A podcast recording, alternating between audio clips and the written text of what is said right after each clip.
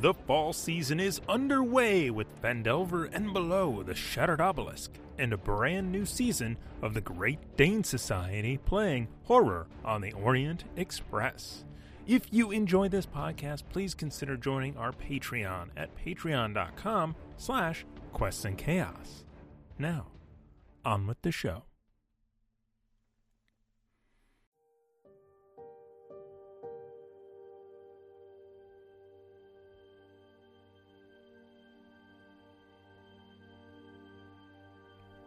Hello, everyone, and welcome to another Quests and Chaos podcast. You're listening to the Great Dane Society trying to play Call of Cthulhu. You can join us live every Saturday night at 6 p.m. Pacific at twitch.tv/quests and chaos, all spelled out. Please leave us a rating and a review wherever you find your podcasts. It really helps others find us, whether you want them to or not. Please consider downloading the episode to your device rather than streaming. This allows us to more accurately calculate our audience metrics and please the Elder Gods. And now let's meet the Great Dane Society. I'm Amy, and I play Navarro. Emma Navarro, bringer of chaos. I'm Tom. I'm playing Donald Kincannon, an Irish insurgent who found himself drawn into world-ending events when forced to flee a failed revolution in his homeland. I'm Julie, and I play Joan Lamb, a professor of archaeology who deals in ancient relics for fun and profit. Not to mention power. Hello, I'm Nick, and I'm playing Dr. Hollister. How does that make you feel? I'm Tiana, and I play Alexandria Hartford, a former opera singer with a strange propensity for daggers. And now, I try and kill the Great Dane Society. It's time for Masks of Nyarlathotep.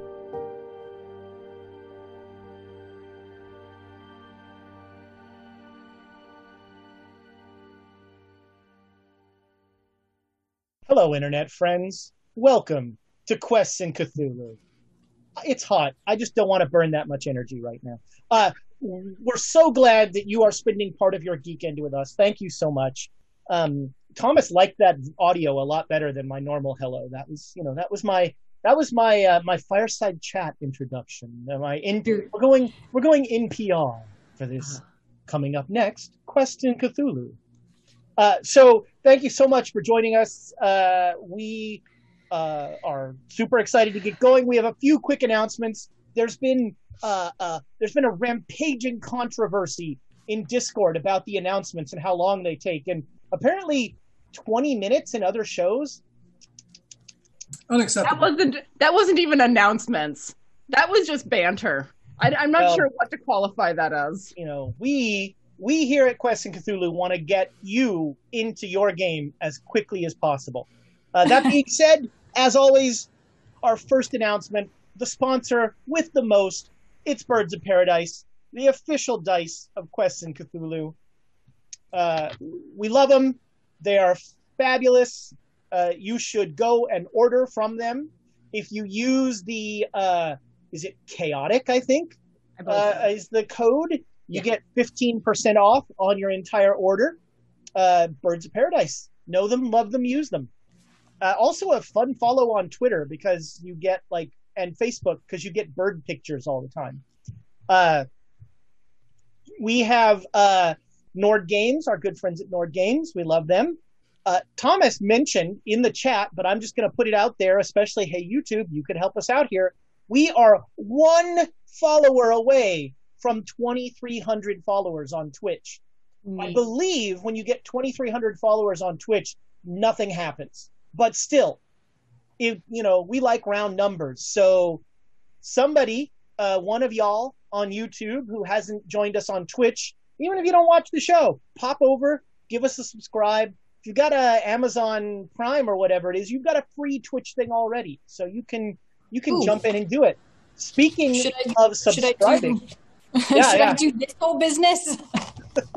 Speaking of subscribing, it is September. By the way, September, my second favorite monthly holiday. I'm a big fan of Domtober personally, but September is very exciting. It's a lot of fun. So during September, let me see if I can say this succinctly since Amy wrote War and Peace for the rules of this. The longer you subscribe for, the bigger a discount you get. It's just that easy. If you subscribe for 6 months, you get like 30% off. If you subscribe for 4 months, you get less off. So on, so far. Wow, Thomas says we are now 2 subscribers away. So I turned someone off so badly with my hard sell that they just unsubscribed. Oops. Well, that hurts. I'm not going to lie. That hurts. Can we track this? Yeah. Find out who it was. You're supposed to use reverse psychology. Everyone knows that's how you... Okay, Hollister. So, September. You know, you can't say that enough, really. Just so, subscribe somebody. Now we need 2 people. So, 2 people on YouTube. Or if for some reason you're watching this and you haven't subscribed yet, you know, get it all figured out. So, we have September. We have a mitten coming up in... I think in 10 days is the drawing or the ring. But here's the difference. This time, I think Thomas is running. I'm not sure who's running. No. I don't know. No, Aaron's running. Oh, Aaron's running. Nice. So Aaron is running. That's going to be awesome. And the players are going to be you idiots. All you have to do is be a Patreon of, and you're idiots because you're playing D&D. Let's be clear. Normally, I think very highly of you. But if you're playing D&D, yeesh. So all you have to do is be a Patreon of Quests and Chaos, and then there's a mitten sub forum there, and you can jump in and you can play. You can sit on the very same little Zoom box where Tiana or Nick or Julie has sat. I think we should run a Call of Cthulhu mitten. That would be. I mean, Nick did just say something along those lines: "Run one or hush it." You know, and it would be very short. You guys can have all the machine guns you want. It'll be great. So that mitten is coming up. Aaron's going to run it. If Aaron's running it, something weird's going to happen. It's almost guaranteed. I mean, it might just be the game itself. Aaron is a little bit odd, so you know. That is true. It could just be Aaron playing characters by himself. That's literally what you could see the whole time. I also want to shout out Braden. Braden on our Discord is the magnificent fool who is running Masks of Nyarlathotep for 24 hours straight coming up on Twitch for charity. And it's Cthulhu for Charity is the name of the Twitch channel.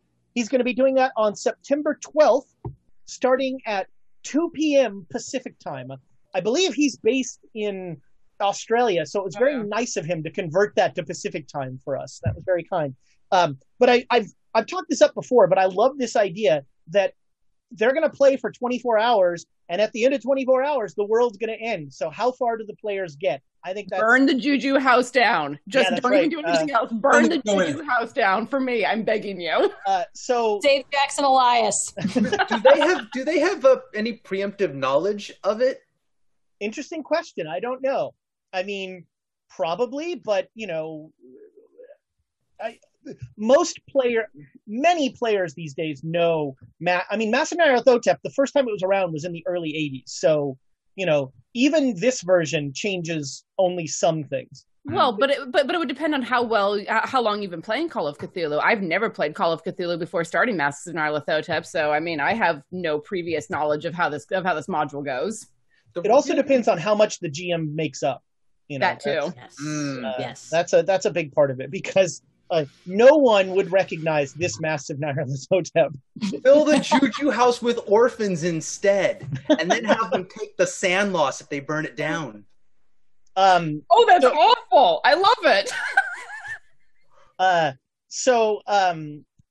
One other announcement, and we'll say this again, but we are going to give away 2 sets of Great Dane Society coasters. Fairness, 2 sets of these coasters tonight. One set is going to one of you lovely idiots on Twitch. That'll be #chaos at the break. Did you just take a bite out of that coaster? No, I sniffed it. It's you like sniffed it. It's wood carved. It's like wood burn. I know. You know. Oh, good point. Yeah, you can. It's a really good smell. It smells Cora, like the air outside right now. Cora does really good work, and I really love these. I'm thinking about ordering a bunch to give away as gifts. The second set, YouTube, it's your chance. All you have to do to win this set of coasters is A, live in the United States or Canada except Quebec. Because is Quebec really Canada? Not according to Quebec. Not according to the Quebecois.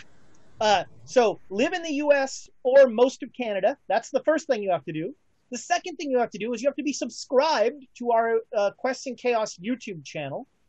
And the third thing that you have to do is share this video on whatever social media you like that someone uses. So sorry, MySpace. I don't know if there's a Bing book you could create that you could share it on, you know. No, and I hope Google shut down whatever Google had. The Google Plus. Google Plus. Yeah, that's it. Google Plus. You know, I mean, you could put it on LinkedIn if you want the, like, 8 people you work with to know you're a nerd. That's, and they'd be like, why is someone posting on LinkedIn? What the heck? They don't care. But, so YouTube, those 3 steps, all you have to do, be in the U.S. or Canada, except Quebec. Subscribe to our YouTube page and retweet or re-Facebook or whatever, re-LinkedIn. Do this episode on social media. And oh, hey, when you do it, you have to add us because we're not gonna go looking for you. If you want to win, you have to tell us you want to win. So make sure that you at Quests and Chaos. All right, Amy, you want to flip some numbers? All right, here we go. Ding, ding, ding, ding, ding, ding, ding, ding, ding, ding. It's like Vegas today. All right, let's start with the fact that the players have 4. Yes. And Ezra has 0. Not to rub it in. Correct. Thing should be. Oh, no, whatever will I not use? I don't know. Every once in a while, you got to use one. Okay, Tamagotora, 500 to the players. Thank you, sir. Yep. Right. Thank you, Tamago. Squirrel, 500 to the players. Yes, thank you. I'm not making you garlic bread next time. No, you make her garlic bread. This is because you made the salad. Everybody hates salad.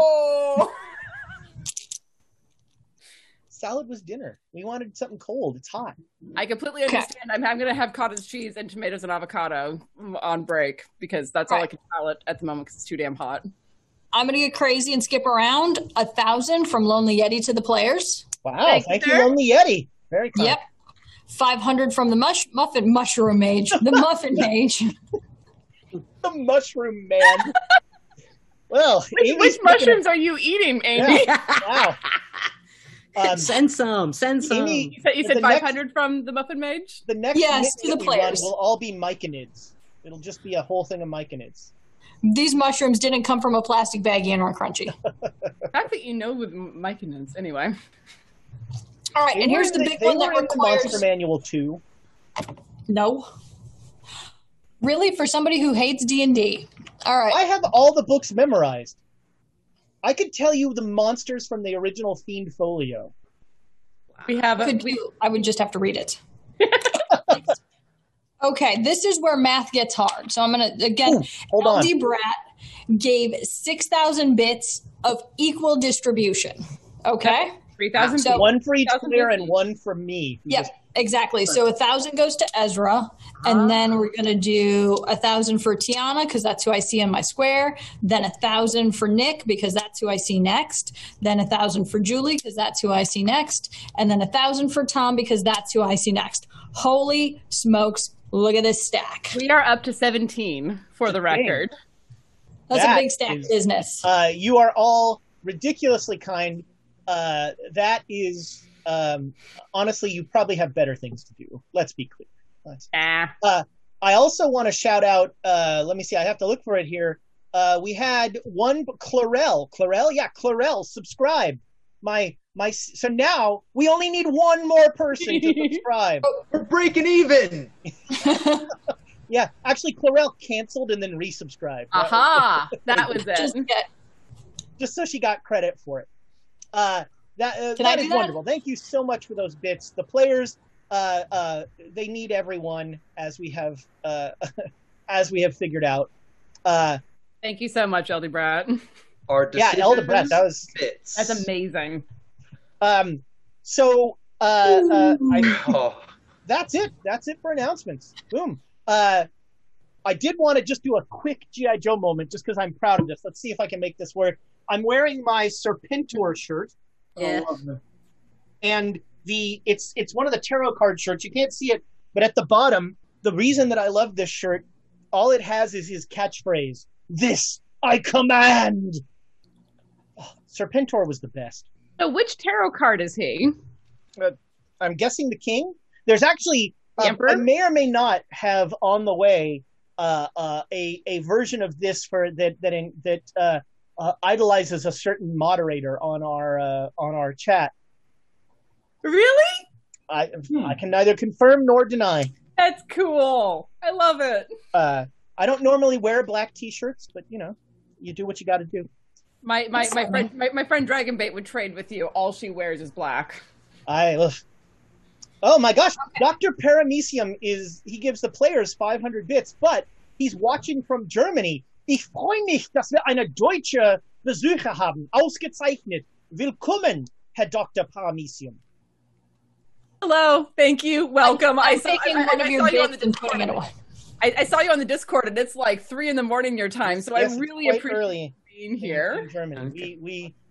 We appreciate it. Thank you. Vielen Dank. I don't speak German. All I can say is thank you. Und jetzt ist es sterben.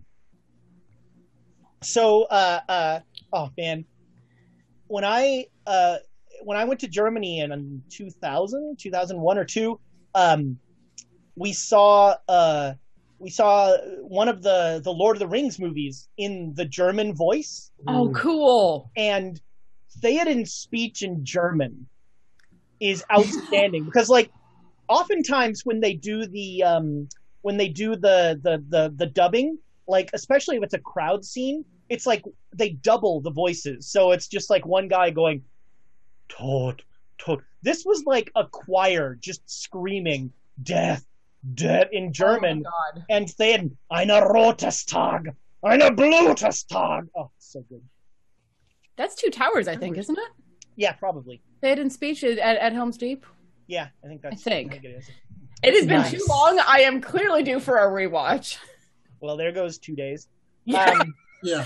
Yeah. No, I will spend the entirety of a weekend watching the extended editions. Skip The Hobbit. That's free advice, kids at home. I hate The Hobbit films. I have seen all of them once. The 5 minutes when everyone was like, "HD cinema is going to be a thing." What was it? HD cinema or? The high. It was filmed at like a high frame rate or something. And yeah. Oh yeah. Well, it was 2D for 3D is basically what they did. And it was like trying to become a thing, but it was not a thing. Well, and if Aaron and Warren ever invite me onto their movie talk thing, it will be to discuss how awful the Hobbit films are, and I will just go on a rant. I would be right there with you. Oh, speaking of which, Thomas and I are on their show tomorrow. Oh, cool. And we get to talk about how bad Jim Carrey is. So we should just keep it a trend. Just have everybody on and be like, let me tell you what I hate. Slapstick comedy. Oh, God. I think of like good name what my favorite Jim Carrey thing is. I enjoyed him. Okay, here's Sunshine. Stop, everybody. Eternal Sunshine of the Spotless Mind. That is it. That is all. If you can argue with me, here's a sentence. I actually enjoyed the Sonic the Hedgehog film, and it was mostly because of him. Wow, I did not expect to like that film. I expected it to be just a popcorn date film, and then I was like. That was shockingly not bad. I kind of enjoyed that, and he was really good. The first time they did it, and it looked terrible, or the second time they did it, and it was terrible. Second time when it was actually in theaters. Yeah, I haven't seen it, but I've heard from other people who are just like, "Yeah, he made that movie. He really went all in." Wow. Well, I mean, you can say what you want about Jim Carrey. He commits to a bit. He really does. He's like a less good Will Ferrell. In that regard, like I don't like Will Ferrell either. Yeah, but Will Ferrell just commits to whatever he's doing 100%, and Carrey does that as well. And I mean, now we're doing 40 minutes. And I mean, on the bright side, it was not Jim Carrey's rendition of a Dr. Seuss film that kept the Dr. Seuss Foundation from allowing any more live action films. That was all Mike Myers. that was pretty. I think probably Truman Show is the Jim Carrey movie I've enjoyed the most. Mm. Yeah, I can see that. One. That's one. I'm just looking forward to Aaron's impassioned defense of Batman and Robin. Which one first? Jim Carrey's performance as the Riddler. Oh, Riddler, yeah. So last week, things were said, regrets, you sad things happened. We got 500 more bits from Tamagotora. That also is sad and happened. To Ezra. Oh wow! To me, thank you, Tamago. Not so nice. Outstanding. He's taking over Hef's role of keeping things balanced. Well, no one should take over Hef's role. What does that balance look like right now? Hef's Don't role... make them feel bad. We appreciate Hef's role is dangerous for the wallet, my friend. Oh, I thought you were going to say dangerous for the world. I was like, yeah, a little bit of that too. How are we going to burn all that in Cairo? I have go through all the inspiration. I have some suggestions. I mean, okay. Amy wants to burn Cairo. That's what Emma does. Yeah. She left the job unfinished last time she was here. Last time, Emma, you created an NPC out of whole cloth. And how did that turn out for you? Wait, what did I do? The guy Don in the Julio. Don fucking Julio. Oh, you mean? I love that. I love that tequila. You came up with the idea of a crazy guy in a basement, and we ran with it, and it didn't go well for you. Doesn't ever. You are now have a crazy inquisitor who is hunting you, perhaps. With the Vatican's knowledge, perhaps not. You brought a poor innocent man to a warehouse to be tortured. He's a mafioso. He's not innocent. He wasn't. He wasn't mafia. The Scarabetti thing was a retcon.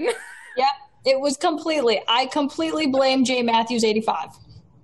No, that was Nick's idea to have Alexandria's knife at Emma's throat. We were talking about that after the show, and so Ezra had to bend over backwards to figure that one out. I thought it was Jay Matthews. That is my fault. Sorry. No, that was just a little sorry. So honestly, every after we run the show every night, Rachel and I go for a walk, and I basically, she helps me figure out the next step. And so I was like, yeah, I think I want it to be Emma there. So how do I get her there? And we went through all of the permutations of that. We appreciate you, Rachel. Thank you. So are her bits to us to alleviate guilt for ideas? Yeah, that's right. Yeah. Ezra. So it's Stuart's fault, right? Yeah. She gives you bits to make up for the fact that she gives me ideas. That's it. That's it exactly. Wow. Now we get it. Be more. I hope. Tamagotora is right when he says Rachel is the true mastermind, because even so, when we would drive down to the studio, I would bounce ideas off of her, and she would make them better. And that's what Rachel does: is I come up with a silly idea and she makes it better. That there's no better descriptor of our marriage. By the way, Rachel, tomorrow is our 2-year anniversary. What? It's the cotton anniversary. So I got you a whole bunch of Hanes undershirts, men's shirts because they were cheaper, but it'll be fine. But happy anniversary, my love. You have made my life better in every way that doesn't involve giving the players bits. You're gonna make me cry. That's adorable. That's awesome. Happy anniversary. Yes, I'm a very lucky man. So although ironically, as soon as we moved in, Rachel became uninterested in playing games anymore. I have a gamer wife. Oh, I don't. All she wants to do is play Stardew Valley. All right, well, that's still gaming. That's gaming. Yeah, that's still gaming. Do not bring your elitist crap in here, sir. I have a wall of board games and Stardew Valley. And, it's still gaming if you're playing Stardew Valley. I have almost as many hours. I'm close to her hours in Stardew Valley. There you go. You still have a gamer wife. Yeah, it's true. It's true. She's oh gosh, what was it? There's a game that she's done better at than I. She won Zelda before I. Oh, I still haven't won Zelda. She won Zelda. Breath of the Wild. Yeah. Yeah. I think we go longer than the Chaos Agents. Yeah, what time is it? It's 6:26. We have boom. But wait, we started late. Hold on, we started late. How many more minutes do we need to go? We're still at 24 minutes. I think it's going to recap through this. You know, I'm weaving in the recap. That's the trick here. Yeah. So you created an NPC that is now part of the cloth of the game, and Don Julio will, I'm sure, never pop up again. And then you fled Rome, another city. You decided not to do anything about, whoever is controlling the Terracotta Warrior and the Mummy. I've never seen the Mummy. Kill him. And you left them to trouble Rome, and you fled another city for Egypt. And you got into Egypt, and you found out that the B team's muddled cleanup. Wow, Quests and Chaos is having a conversation with itself. Yeah, kind Thomas and I are basically fighting in different rooms about did we give Tamagatora's 500 bits? Is that what you're talking about?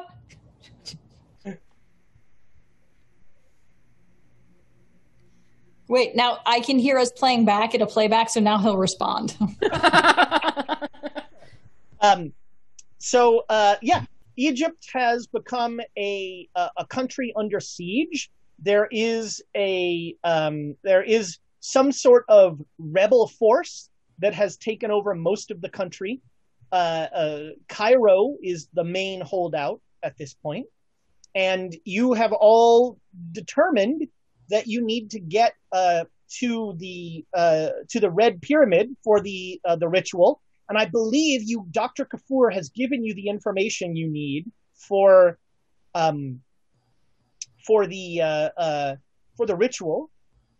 Oh no, sorry, not Dr. Kafour. You asked somebody to do the math. Who did you ask to do the math? Hollister?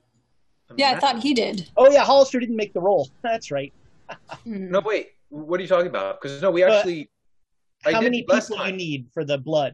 Yeah, last time you told us that we had that information. Okay, you've got that number. That's great. Yeah. You are in Cairo preparing yourself. You're living on a U.S. military base for the time being. So you have a space there in the barracks, and Cairo is yours. What do you wish to do with it? Don't tell us that. Yeah, not like that. Don't say it like that. I think what was the math on the blood again? It was a lot of people. We were just given a number and told we had the. Yeah, we knew what the number was. It was more than a dozen people. Okay. You essentially have to fill that. You have to fill the eye in that thing every hour. On the hour. All right, yeah. So we're locked up 13 people, right? Yep.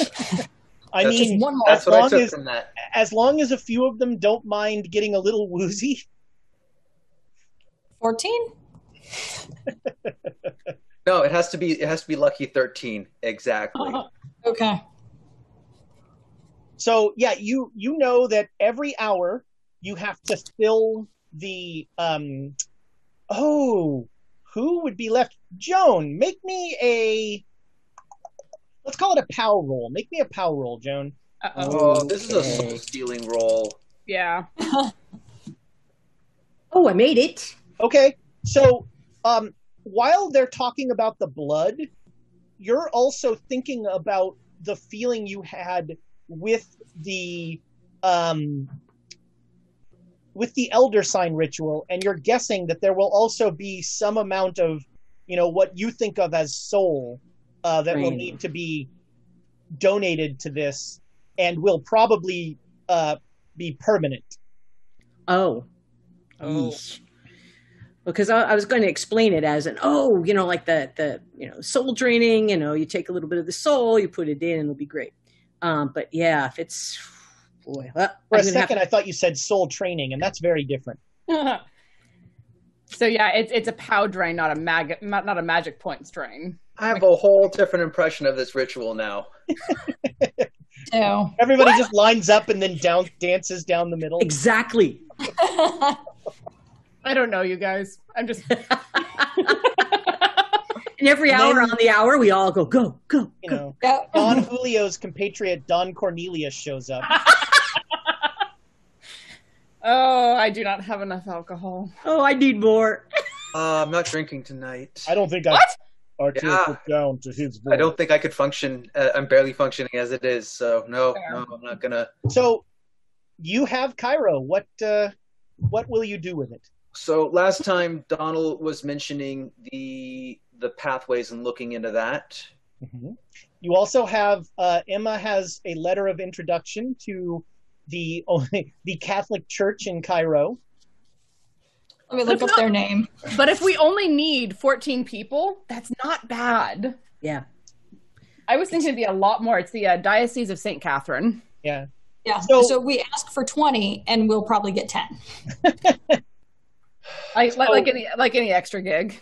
Yep. I mean, so essentially every hour, you have to slice somebody open. Good thing you have a doctor. Do I not have a? Can syringe. I not draw blood? Can I not do this? Yeah, you could draw it and then fill it from a syringe. Although I'm not sure, you might have to draw twice to fill the eye. The eye is actually not. No, it's like when you give blood, you have the little rubber tube and you pinch that off. I'm not sure they had those in the 20s. They had rubber. They had tubes. That said, though, we can draw some of it, you know, and have it ready, and then when it's time, just squirt it into place. That's a sentence. Sounds. But you know, have it be very controlled, not like Alexandria goes slashing at your arm in order to have blood flow all over the place, which I would do. But if there's a cleaner way to do it, I think did Hollister have the vision? Was he the one who actually had the vision of the sacrifices being done, or was that Flint? You had that vision, but that was slicey. Those were sacrifices. That was full. Yeah. I'm very interested in minimizing that exactly. Well, luckily you're a doctor, so yeah. Right. Because just to let people know, when we're talking about filling the eyeball, it's not just like this little eyeball. There's a whole thing here. Yeah. Yeah, but it's also not that. It's also not as bad as slice open someone's throat and hold them over the thing. Right. It's not deep, but it's not like we keep saying, oh, you have to fill up the eyeball, and I've had people go, what do you mean? How big is the eyeball? Yeah. No, it's the thing. Yeah. Yeah. It's the well of the center of what that R shaped thing. Yes. Did I already express some of my bad ideas? No, let's hear that. I mean, today? Yeah. This morning, there's a couple thoughts here. What happens if we somehow take over the Brotherhood of the Pharaoh? Infiltrate, if you will. I think we're a little too white for that. Well, we're a little too late for that. We don't have the time. We don't have the time for, well, I think Donald would remember Joe's attempt to infiltrate. And how rushing that goes. That's right. What? Joan almost got herself sacrificed last time she tried to infiltrate the cult. Yeah, well, they could try. That'd be funny. Okay, so what happens if we start our own cult? Because all we need are 14 people. Competing cult? I think it's I mean, all we really need is the one that already exists, the Catholic Church. And I do have a letter of introduction. I just need somebody who has more persuasion than I do to do the talking. Does anyone? The doctor. Dr. Hollister. I mean, science and religion don't mix. Oh my God, that's the quote of the night right there. What would I tell them? Persuade. Anything that I wouldn't. How about that? Anything that comes out of my mouth, say the opposite. That's how it works. Okay. If you want things to go well...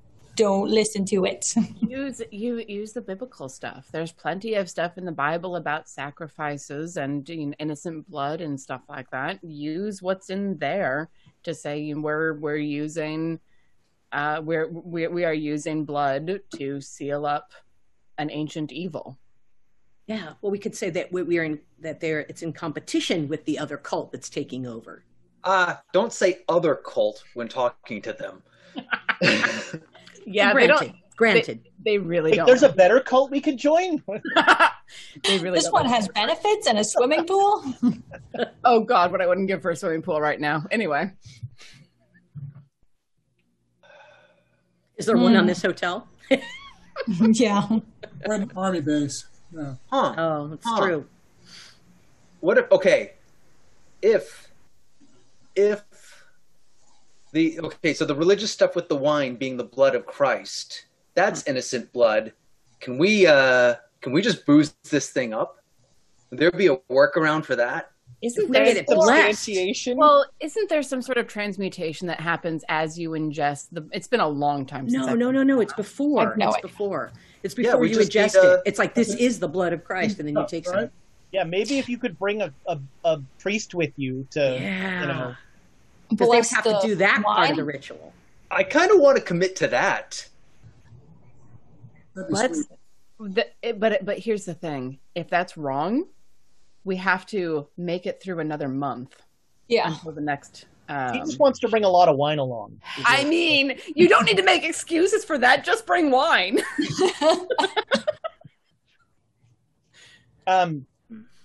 The other thing that you recall from this might be a good time to go back to what the translation actually said about the ritual, because there were two important notes. One was about the blood. The other was that the ritual must be performed by those who stand against evil. Well, and also we have to cleanse evil before we do it. Oh, that's the hard part. Yes. Well, that's there is the flamethrower on this base waiting for us, right? We made sure that was set up. Yes. Or we could just do a holy water sprinkler, you know. Just I don't think that's what it means. That's not the worst idea, though. We need to have that too. I think would be a sensor would be nice to have. Okay, so we will. Would the holy water be inflammatory? So you sprinkle it out, flame throw it. It never mind. Oh, I was thinking we have one. Well, maybe there is such thing as holy oil. Yes, there is, and I will not get into it because that digs into all of my religious background, and no, thank you. So anyway. You know, maybe you could have a holy flammable, you know. The napalm of Messina or something. Oh yeah, we made a holy vodka at one point. The holy hand grenade, obviously. Which game did I do that where I blew liquor and lit it on fire and it was like, does anybody remember that? That was my circus game. That was the circus game right. At ThunderFun. Okay. I get all my Cthulhus confused. You've done that in this game too, right? I feel it's a standard. It's not the same. I feel it's a standard move. Yeah. I swear it's happened at least once. So, you know, you have, it is May 29th. It is the day of May 29th, I believe. So, which is a Friday. Let's go out. Yeah. No. So we want to go to your introduction. We want to talk to the fellow that that Alexandria brought up. Who is that? Nigel Wasif. Nigel. So we want the introduction, Nigel, and then we want to look into the underground magical tunnels. Yeah. If we can't manage the tunnels, if they were actually magical and we need some sort of ritual to open the doors in various places, if we're not able to use those, having Nigel rent us a riverboat and put all of the people who look like they belong in Egypt up on the deck, and those of us who look very much like we do not belong in Egypt down under the deck. Speaking of which, what do we know what the Brotherhood, do they have a little uniform perhaps or something that we could obtain in order to blend a little bit easier and maybe get the people on deck to also blend and pass a little bit easier? I don't know. That seems like something that Nigel might know because he's a journalist, even if it is of a yellow paper. Someone who knows the situation and can brief us on what we can expect, what the enemy looks like, how they're organized, where they're going. Yeah. I mean, assuming he still likes us. I am hanging a lot on him still being anglicized. Yeah. We have to remember that nobody wants this takeover. None of the locals on the establishment wants this takeover. We have allies here. There are people that would like to get rid of the Brotherhood. So we just have to mobilize them.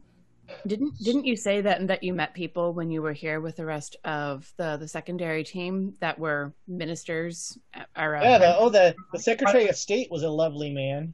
Unfortunately, there were several of us that were doing security, myself, Savannah, and whatnot, but there were two members of our team, the doctor and the other Emma, who made contacts with several of the local established, wealthy, influential people in this town. I mean, Doyleson's a charmer. I can see him doing that. I think he was kind of just along for the ride. He's a good fella, but yeah, he wasn't much of a talker. There was that other Emma who was mostly because, and I will say this, because Tiana X-carded having to flirt. That had nothing to do with the doctor and everything to do with, nope, I can't do this. Leave me out of this. Anyway. There must be wealthy Egyptians who don't want the Brotherhood to just take over their city and take all their property and execute them. So I think they might have a motivation to perhaps aid us in this endeavor. And hopefully they have guns. We have guns. Well, I don't know if we necessarily need guns so much as we need support and being able to get people to the pyramid. We need to get to the pyramid and lock that down.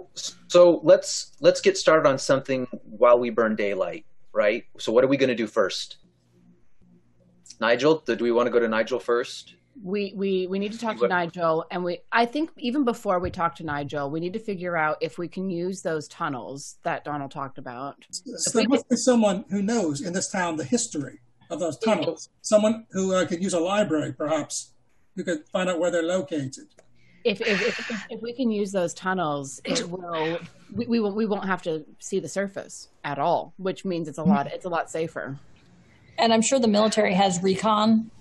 I'm sure they just didn't hide here. I'm sure they're probably sending missions to fly over to find out where the enemy is. I'm not getting another plane though. No more. No. It's like, do I still know somebody at the library? And Donald as B.A. Baracus. Yeah. You're going to have to put me to sleep, right? Yeah. What, for the fly? Yeah, I was about to, you beat me to it. I'm sorry, Joan, what was your question? Do I still have a contact at the library here, or is the library outside of our purview right now? Yeah, sure, you still have a contact there. You also have, I mean... whoever has taken over for Dr. Kafour, you might want to connect with. So I just want to point out really quickly that the tunnels are not going to be a panacea. Those are used by the henchmen of the Black Pharaoh. So we shouldn't assume that they're empty and that we won't meet resistance. However, we should still look into them. I just want to make sure we don't think that we're going to go in and it's going to be smooth sailing. I mean, if that's the case, it'll be... a smaller, narrower area, it's easier to deal with situations like that instead of a desert where we can be swarmed and overwhelmed. Yes. Yeah, I would rather deal with small, close quarters than a wide open desert with hundreds of people coming down on us. That's where flamethrowers come into play. There are creatures in the desert. There are numerous awful creatures that swarm those deserts. I've seen them. You mentioned the sphinxes. I remember that now. Something worse. Hey, Donald, make me an intelligence roll. While he's doing that, the Muffin Mage gave us 1,000 bits to do something not intelligent, start a war between the U.S. and Egypt. Critical success? Hey, those horrible things came up out of the ground. During the ritual, planes are the best. Planes are the best answer, then. Oh, poor Donald. So they came out from the tunnels. The tunnels are teeming with all of the Pharaoh's monsters. I don't think it was the tunnels. It was a ground that rose from the sands themselves. Yeah, out of tunnels. I don't know. Evil tunnels. I don't know. Evil tunnels. It is. So you do remember, and Alexander's brought this up once before, but you do remember that you have to there has to not be evil present at the site where you're going to do it. So part of your plan has to involve figuring out how to get rid of whatever evil is around. Ooh. I'm diversion. Flamethrowers. Flamethrowers? A diversion. A diversion. You know, if we do start a war between the U.S. and Egypt, they're going to have to send the forces to wherever that war starts. No, no, no. We rent out a venue in Cairo, and we have, like, an evil seminar. Free tickets. Yeah.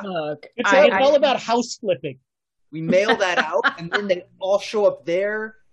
I recognize that I am English, not American. However, it seems like the Americans are trying very hard to stay out of conflict here in Egypt so that the treaties can be maintained. If you want to start a war, there's one ready-made between Egypt and England. It's too late to make a pyramid scheme joke with Nick's seminar idea. No! Yeah. And then you dad joked it in there anyway. Wait, what about those elder signs? Don't those repel evil? Ooh.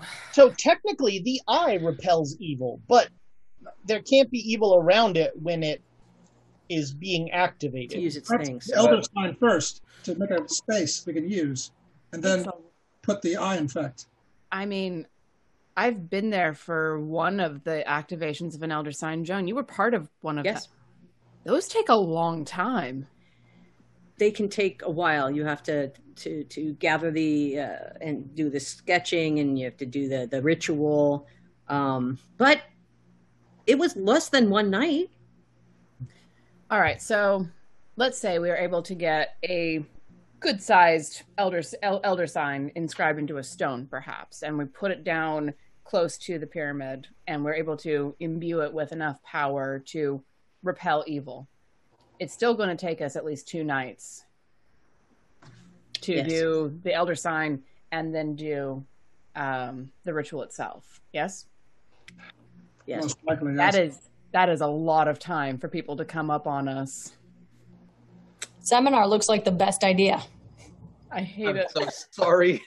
It does, though. I mean, it's not, I mean, it doesn't have to be a seminar, but we have to create a scenario where whoever was, you know, wherever they need reinforcements to come from the pyramid. Here's what we do. All right. The insurgency, okay, the loyalists, the Egyptian loyalists counterattack.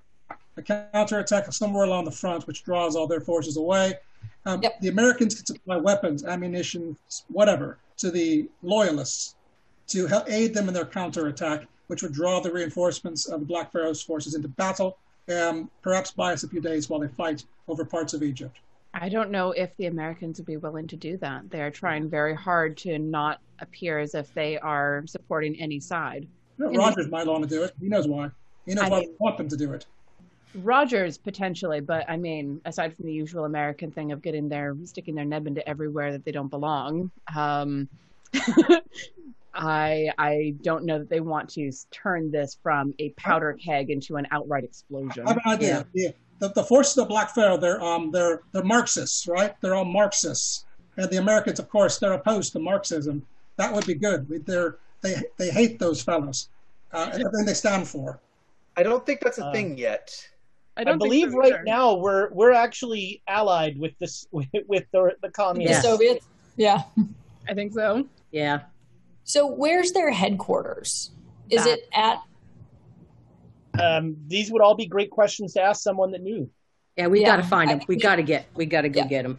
I think that talking to Nigel Wasif is one of our best first steps, along with researching the tunnels, possibly in the library, possibly making connections with whoever the doctor's replacement is. Poor fellow.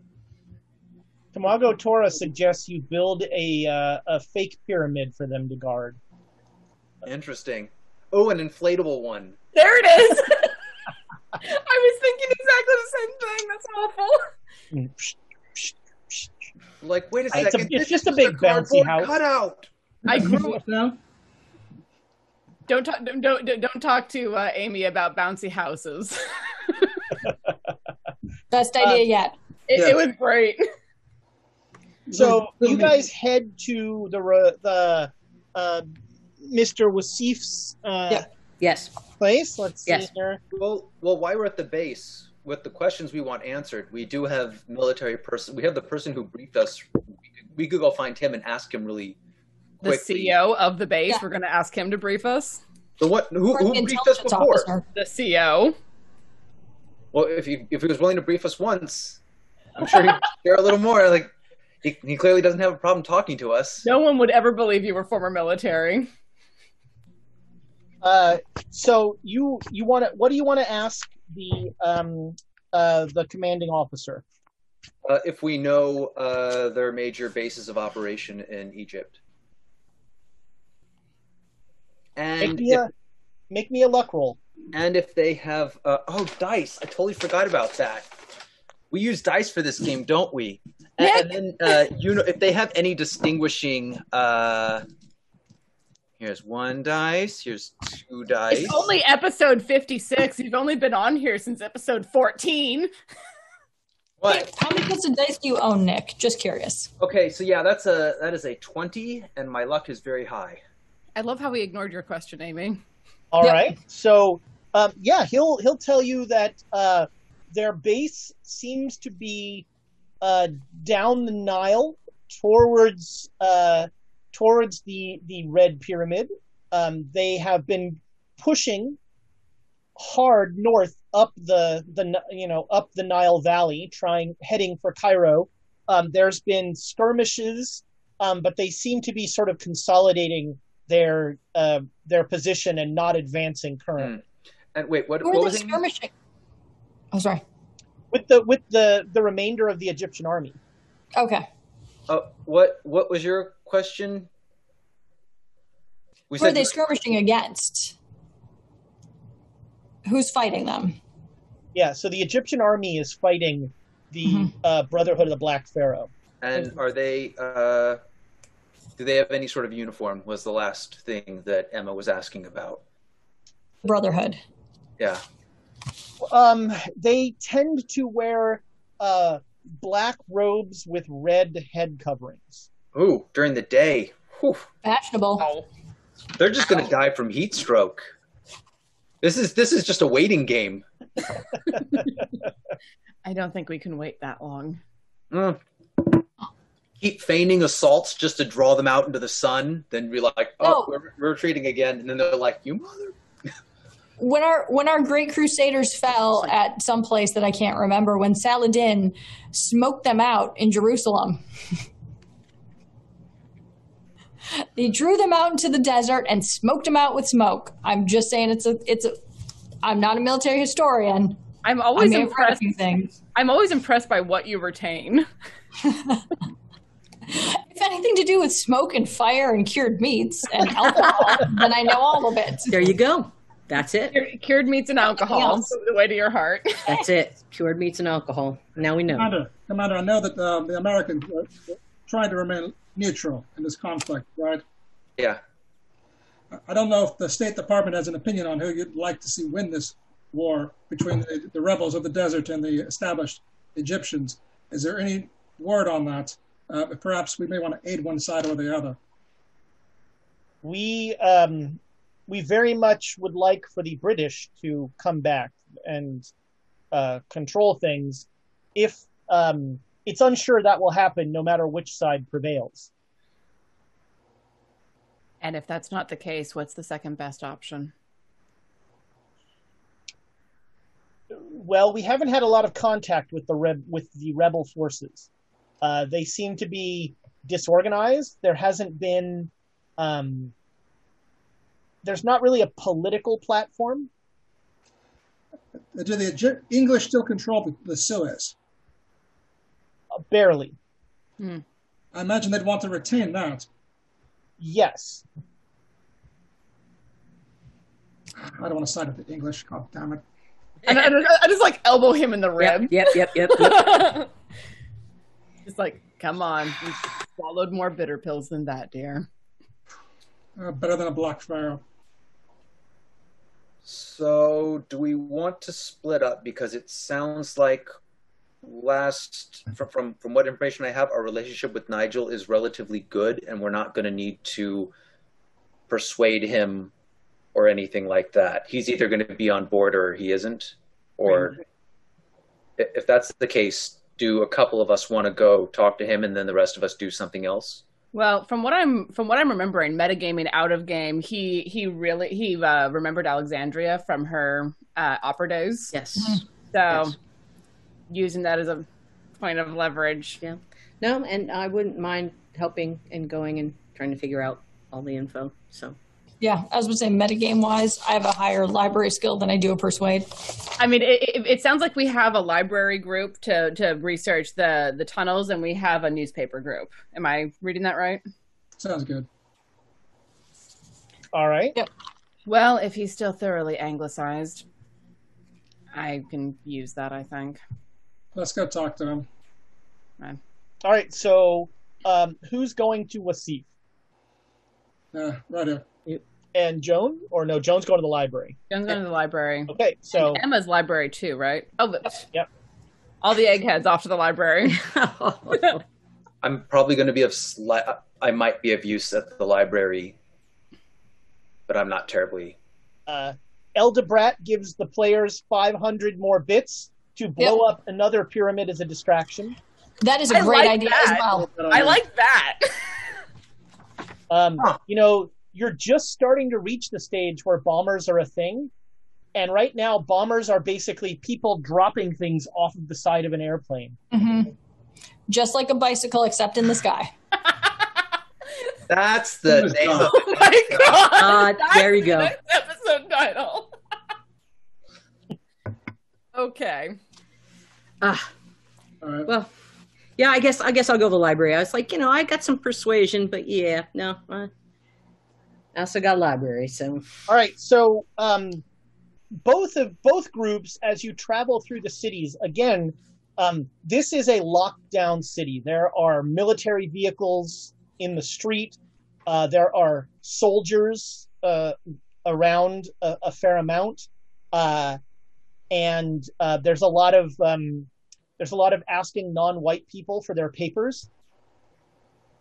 But you guys can travel fairly easily around, so you both make it to your locations. So at the newspaper, the Cairo Bulletin, you come in, and I think at least one of you has been here. Alexander's, you haven't been to the newspaper? Did you meet him at the club? Yeah, we did. We met him at the club. So. In the newspaper, as you come into the office, there are 3 or 4 people working there, and they are all wearing very one thing you've noticed about the city is that people are wearing much more traditional dress. There's a lot less of like suits and that sort of thing, and that is very true here. As you come into the newspaper. You get a sense of, somebody will say to you, will speak to you in Arabic.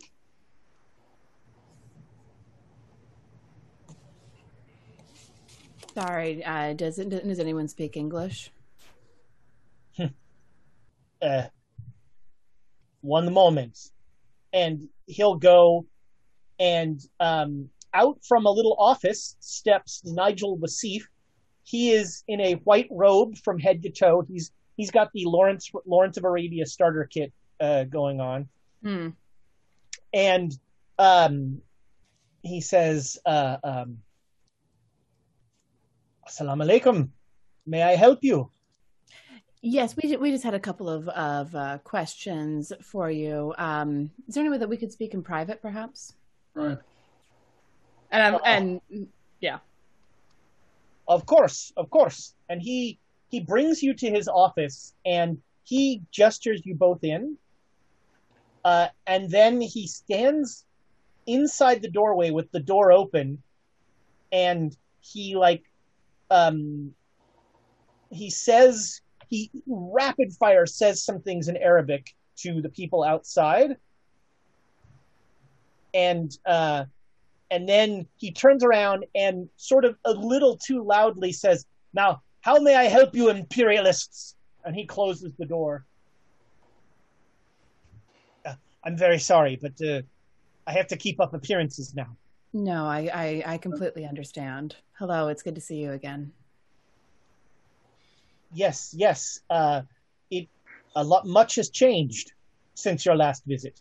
So I've gathered. Like give his outfit a once up and down.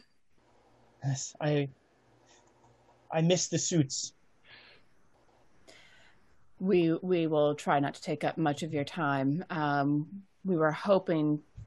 We only just arrived in Cairo this morning. We were hoping to get some information from you about how exactly things have changed. Well, about 2 months ago, something happened at the plantation of, what was his name? Omar al-Shakti. Mm-hmm. And from that moment on, there was that started a rebellion that has picked up steam and taken over much of the country. The Egyptian army, the English, who already were having a very tenuous hold, the Egyptian army took advantage of the unrest to drive the English out. Hmm. And now the Egyptians think they control Cairo, and now they're trying to negotiate with this brotherhood. Do you have any sense for how that is going? Do they have any actual leverage to negotiate with the Brotherhood, or are the Brotherhood just looking to sweep through and wipe it all out? Well, that's part of the problem. My sources in the Department of State say that that there are no terms. The Brotherhood of the Black Pharaoh is not. They're not a political organization. Are you familiar with the cult of the Black Pharaoh that the Brotherhood had replaced? I'm not. Cults and things like that seem a little far-fetched. Omar was the leader of that until he was removed. He was a criminal. Right. He was a crime lord. That doesn't mean he was in a cult. Oh, he was. Okay. But in any event, they're not interested in negotiating. So then, do you know what the Egyptian army is planning to do? I mean, if you can't negotiate with them, what do you do? Well, the military is trying to blow them up, I think, is there. And so far, they've been slightly resistant to blowing up. Most resistance members are not keen on being blown up. I mean, they seem to be growing in numbers from the countryside. Hmm. But there are also awful stories of just atrocities happening out in the villages being destroyed if they don't agree to help. That's horrible. All right. Out of character, I'm trying to remember what else we wanted from him. Well, we'd like to find a way to help Egypt not be overrun by this brotherhood. So we have a common interest here. Who do we speak to see if we can work together to stop this insurgency? I can't believe I'm... Sorry, darling. You want to... I'm afraid that this is not the time for... well, it might be different for Americans, but... I'm not American. I know. An English person and an Irish person speaking to the Department of War would not go well right now. We have a few Americans as our allies and our friends. That might go over a little better. It could. This is, as I understand, I mean, as near as I can tell, the provisional government, the provisional Egyptian government, is trying to turn its back on the West and turn and return to a more Ottoman sensibility. Oof, that's not going to end well. They're going to need some allies if they want to win this war. So who are they looking to talk to? Well, right now they're looking to talk to that Brotherhood and understand. They're trying to understand what they want, because they want to make a deal with them. They'd rather make a deal, a pan-Arab deal, if they can. Hmm. But if the Brotherhood doesn't have any terms, how far do you push until you say there's nothing that can be done here? It's true.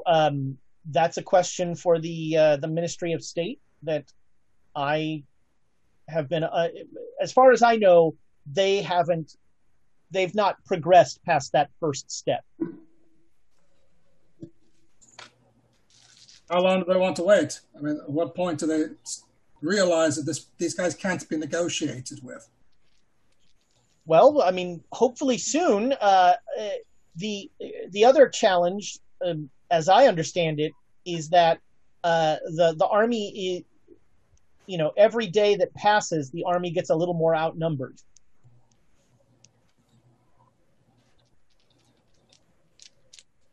There's speculation. I happen to know through my sources that this is false, but there's speculation that the Brotherhood of the Black Pharaoh will leave the Suez Canal to the English, and thus not cause a problem with the English, and that has been enough. The English are unfortunately taking a wait-and-see attitude. They're not sure that a new regime might not be a little more willing to play ball. But if this regime is unwilling to negotiate even with the Egyptian army, what on earth makes them think they'll negotiate with the English? I'm guessing ego. Fair. And the dying embers of the British Empire. Is there anyone at State that you know that you could put us in contact with? Perhaps we could give them help in this war. Do they want any help in this war? I could try. I'll have to find someone who's willing to speak to Westerners. That's become somewhat dangerous these days. Sure. Would they like to speak to a Westerner that doesn't like Western governments? How about that? That might be a little too nuanced for the current situation. Well, do what you can, fella. Yes. Are you staying at the Ritz? I can send a messenger there, or I could come by. Our location, we'd like to keep that to ourselves at the moment. We can contact you within 24 hours, and if there's some news. All right. Well, I'll have an answer for you in 24 hours then. Come back tomorrow, and I will try and put you in connection with somebody at the Ministry of State. Thank you, Mr. Wasif. That is, I truly appreciate it. Yes. And he looks at the door again. I'm going to tell you something that I have told no one else. I am in the king's service. I am a spy in the service of the English, and my job has become much more complicated. I'm sure. But I'm still sending reports, and I am very worried that my countrymen, they are not as I said, they're waiting and seeing how this shakes out and how they can make a deal with whoever's left, or how they can take over from whoever's left. That might be the easier option, but the Brotherhood of the Black Pharaoh are, I would say, radicalists, but that doesn't go far enough. What do they want? it's a cult, fella. That they have got, their mindset is not of earthly matters. They've got other religious bents on their mind. Oh, like jihad, or? Oh, worse. Yes, yes. I see. Well, then why aren't they striking towards Mecca or one of the other? They're protecting important cultural relics within their sphere of domain to allow enough time for. They've got a belief system for that at some point the fellow they worship will come back and, you know, bring about the whatever, hell on earth or whatnot. So they do not follow Islam? No. No, they don't. Not that we know of. Interesting. Nor do they follow Christianity or any religion that is common on this earth. I see. Are there Islamic allies we should be looking to, perhaps? Well, I mean, the Egyptian government has reached out to, unfortunately, Turkey is no longer a friend to the Islamic world. They would have been our first area, but we have we're trying to reach out to some of the other groups around here. It's I mean, you should know as well as I do that most of it is now English territory, right? And only Egypt has thrown off the you'll forgive me. I've been playing my part a little too long. The yoke of English imperialism. No, I understand. I confess I don't know a great deal about the politics of this region. Are there any other Muslim states of any sort of power? Nope. The English pretty much. It's pretty much huge amounts, swaths of English territory. Damn. That's right. Well, I think I've complained about this before, but like Winston Churchill is responsible for a huge number of problems in this area because he literally arbitrarily drew up countries in the Middle East when he worked in the the Ministry of State, and just created random places. And just forced people of different tribes to get together in a new country. Just like... Yeah. Sure. What's thousands of years of culture? What does that matter? Yeah, yeah. Well, I knew a little bit about overthrowing the English yoke. So if they want to speak to someone about that, I'd be happy to. Again, I'm afraid that this might not be a time for nuance. It's there. This is a dangerous time to be white in Cairo. Yeah. I would suggest. After dark, being careful. Mm-hmm. I don't intend to be out after dark if I don't have to be. Mm. Fine. All right. So at the library, you guys are looking for information on tunnels? Ancient magic tunnels. Ancient magic tunnels, sure. And the Black Pharaoh in general. I want to see if there's anything else that I can stir up, if there's anything here. Emma, is there anything in particular you're looking for? I don't think so. I think I'm just... Where do you... So I'm having a question still about the innocent blood. And trying to define what is innocent in that time. Well, maybe you should head to the church instead. That could only go well, like it did last time. I know. I'm like, it's all going to go epically bad. Can you just do like the Hail Marys or whatever, and then you're innocent? Is that how it works? Well, I mean, the chances are they've not heard yet that. I mean, it's not like every church bulletin has your picture in it saying "Beware of this." Yeah. Yet. So if I do something at the library, it would just be on the sacrifice part. So like, what were common rituals and sacrifices, or you know what I mean, just to kind of gain some more perspective. Do we want to sort of look up some more safety? I mean, we talked about the runes, but maybe there's some other things that we could do to make us safe too. All right. Like, does the Ankh mean anything? Stuff like that. So for the occult stuff, you feel like the museum is a much better option than the library. Yeah. I was just thinking, we had some allies in the library when we were looking up some of the occulty stuff.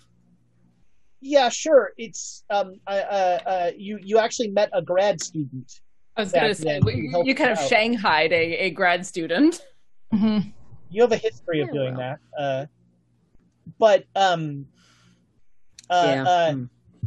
You know, the library is not a great source for occult stuff. That it's more history and that's and you know, that sort of thing. The museum is really okay. So did we actually go to the museum then? Well, I was going to say I'm fine with that if you. Okay, yeah. I was going to say, do we go to the library first and go? Oh no, this isn't what we need. Fine. You head to the museum. Yeah. And you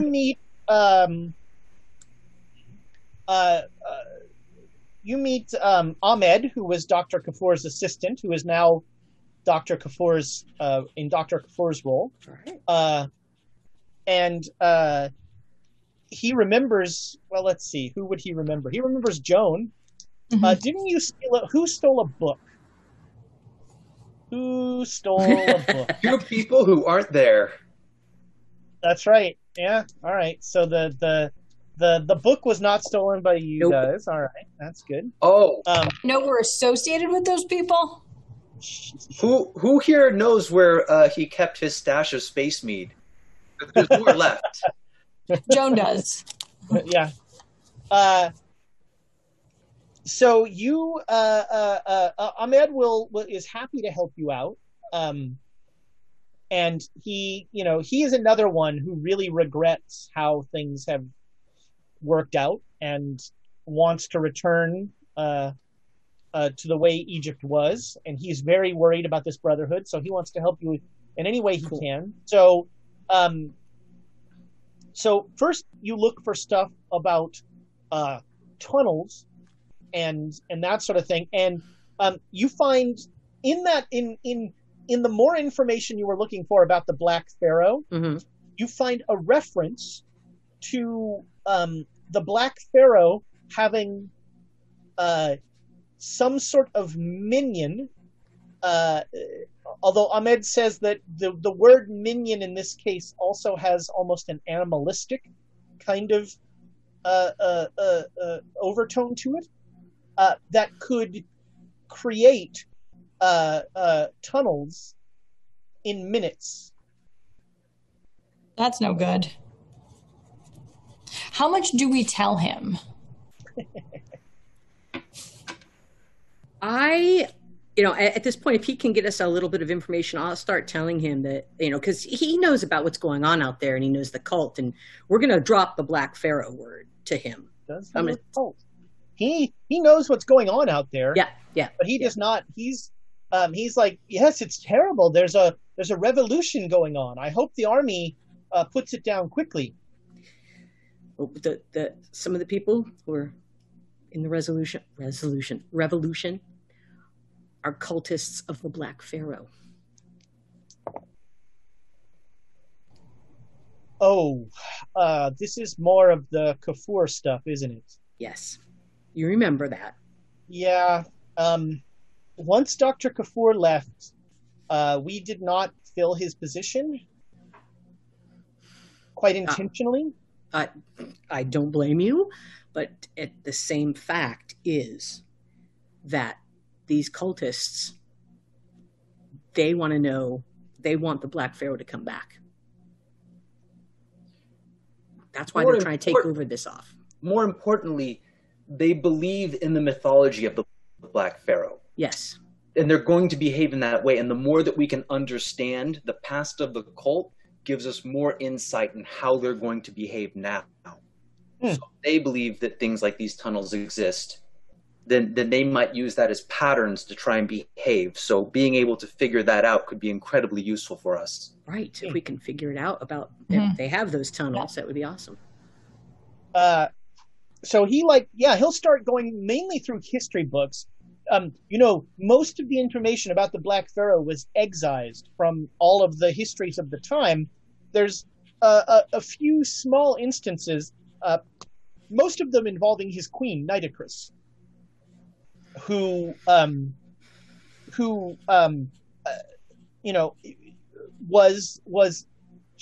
forsaken everlasting life, and when she died, her heart was used as a ward to keep the Black Pharaoh from returning. And there is a prophecy that the Black Pharaoh will not reign over Egypt as long as Nitocris' heart beats. As long as her heart beats? Yes. Okay. And in our beliefs, if someone was denied everlasting life, you know, normally their heart would be put in an optic jar, and that would the heart would stop beating. If her heart was handled in a different way, it would symbolically be considered to still be beating and still be limiting the power of the Black Pharaoh. Okay. Do you have any records about the excavation of the red and bent pyramids? Yes. What do you need to know about them? There are, so underneath both pyramids, there are extensive subterranean tombs. Okay. And was there, what kind of like drawings on the wall were there?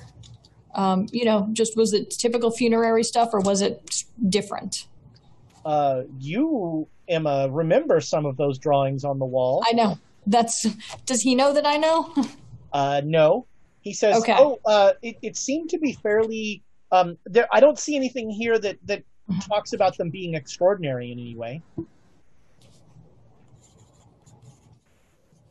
So would you be able to show me some of the text talking about the Black Pharaoh and walking me through them just so I can see if there's anything relevant? Yes. Do you speak English? Arabic. So well, some of them are in Arabic, some of them are in Coptic. Don't have Coptic. But I can also translate. It's no problem. Yeah. Great. He'll read you, you know, there's the sections about Nitocris and sort of the whole bit about her heart, and there is stuff about how the Black Pharaoh, what finally defeated the Black Pharaoh was a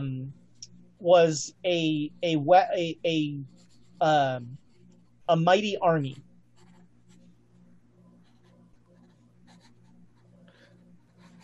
Are we able to? Because he mentioned that servant creature, are we able to use that as a thread to suss out any more information about the tunnels? It seems that whatever these things are, they bore these tunnels remarkably quickly, and then they can fill them up just as quickly.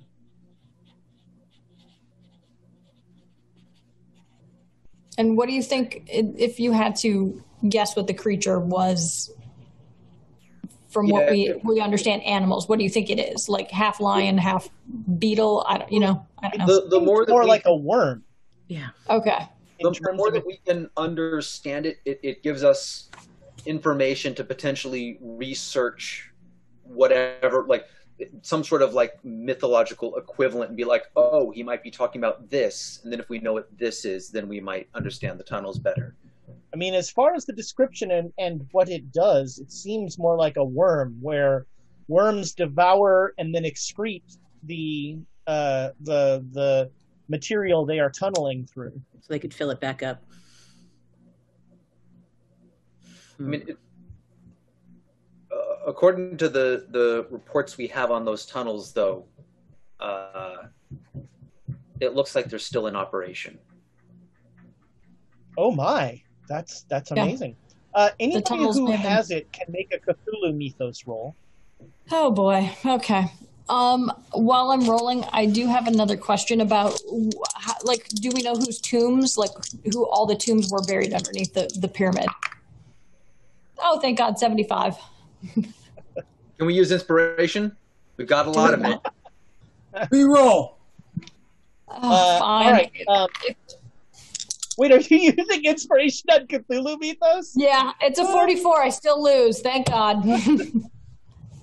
Oh, that's outstanding. Joan doesn't have any Cthulhu Mythos? Yeah, she does. I rolled and I didn't make it. So reroll. Do you want to reroll? Reroll. If I have to do it, you have to do it. If I have to risk my sanity, so do you. All right. All right. We're pulling at straws here. We have very little. Yeah. No, 82. All right. Was that an Amy?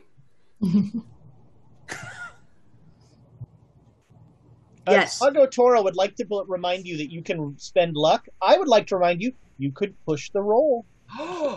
No. There's no way. Nothing bad ever happens from pushing a Cthulhu Mythos roll. Nothing bad happens from pushing rolls, period. Alexandria would like to remind you. I had one good push, but that was it. All of Hollister's pushes have been good. You just hand him a fold-up chair. He will push every roll. PTSD is a strong force, my friend. But yeah, no. That was bad. All right. So the tombs excavated, who's underneath them? So where's all their stuff? They were excavated, and they'd been mostly cleaned out by grave robbers. Okay. That was where the Clive Expedition, right. The Clive Expedition found, that was where the Clive Expedition found their,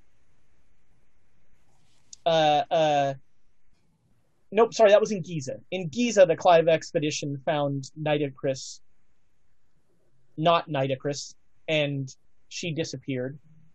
Isn't it terrible what happened to the Clive Expedition?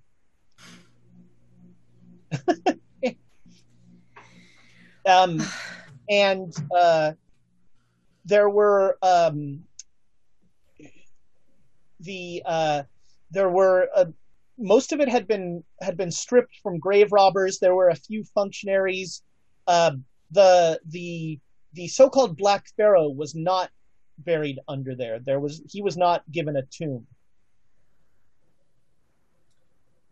Okay, I'll pull them aside. And do we want to spend any more time here? The one last thing I wanted to see if there was any other safety rituals or anything like that we could do other than making magic stones. I wanted to see if there was anything else that we could possibly do. So that's the last piece. Okay. We have any number of tomes that purport to have rituals and that sort of thing. Do you have any of Dr. Kafour's books? Yes. I haven't read most. We pretty much keep those books. They've been locked up since he went away. Is there any chance that we could see them? Of course, yeah. He'll bring you to that reading room. Yep, I was going to say, we know about the reading room. Yeah, and he'll unlock it, and he'll apologize, but he says he has to be in the room now. Okay. There are, there's all the books, including the Necronomicon, which apparently they don't understand how awful it is. Now, the problem is, Joan, you happen to know that, learning anything from these books takes days. Yeah. If not weeks. I was just trying to see if there was something else that I, one more step, how do I make it faster to make these maybe, or something like that. Is there anything like that? Well, is there any, he could actually have some, there could be some historical knowledge in these books, right?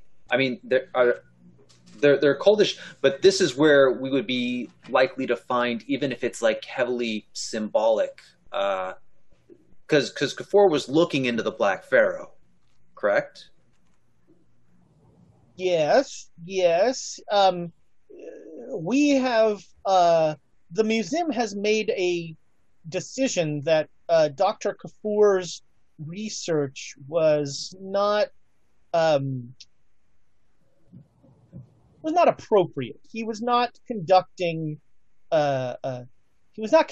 research in a manner that befits an institution like this museum. I mean, at this point, we don't have many more options, though. No, we have access to those notes, please.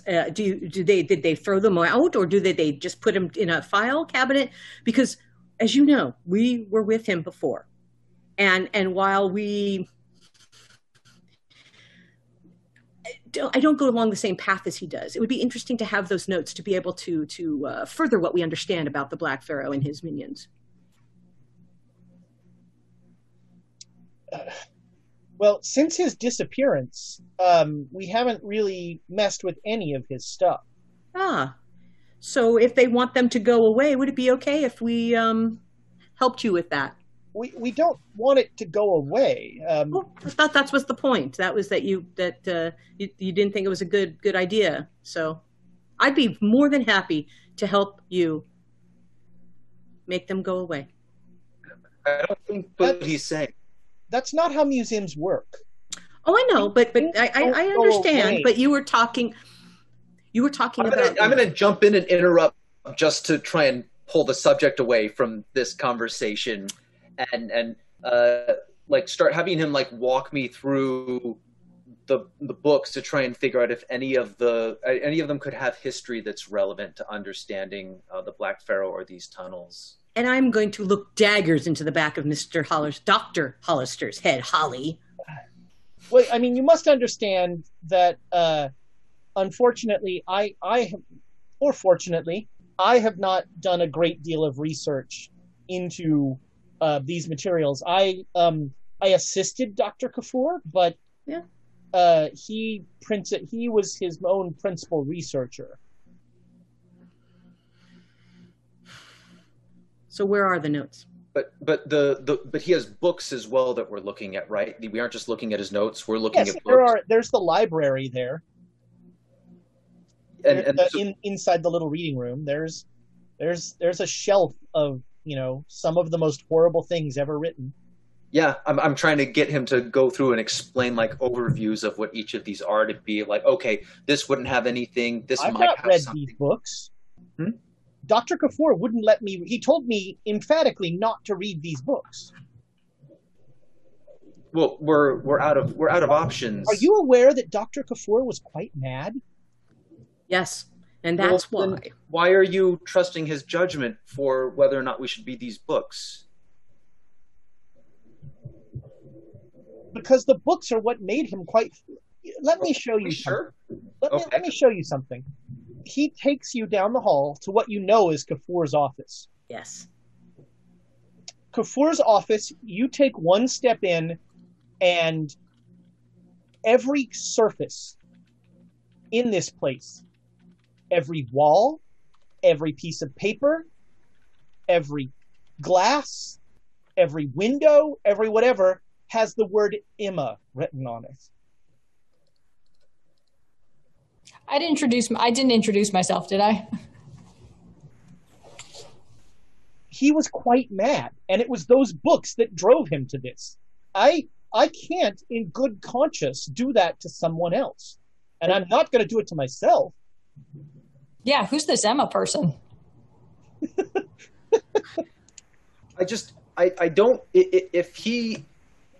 If he was mad, I don't know how much we can trust his judgment for whether or not at least each of these books attribute it to that. If someone's crazy, they could look at a book of like fairy tales or nursery rhymes and claim that there's some sort of evil message in it. So we can't just assume that everything here that could potentially have very valuable information to us was the cause of his condition. Even if we're just skimming and we look through and we're like, oh, this is too much, we can just close that book and go on to another one. That is not my impression, because Dr. Kafour never closed the book.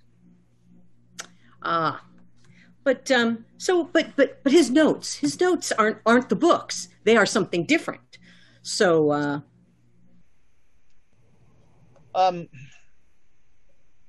I mean, you're welcome to. So we have had this office locked from 4 days after he disappeared. You're welcome. I would not. I don't know what state his notes are in. He says, looking at the office. All right, I understand. I understand. You know that's okay. Are you guys going to go back to the other room, or? Well, so you're the only one here who's willing to read these that speaks Arabic. Are there any notes that are in English? No, I am not willing to read these. No, I was talking to, Professor Lamb. We don't really have much. Most of our English books now are in British museums. Most, but not all. Is there anything at all in his library or in those books that I can go over? Because otherwise, Joan is going to have to start browsing everything to see if it has any useful information. Not in the doctor's special collection.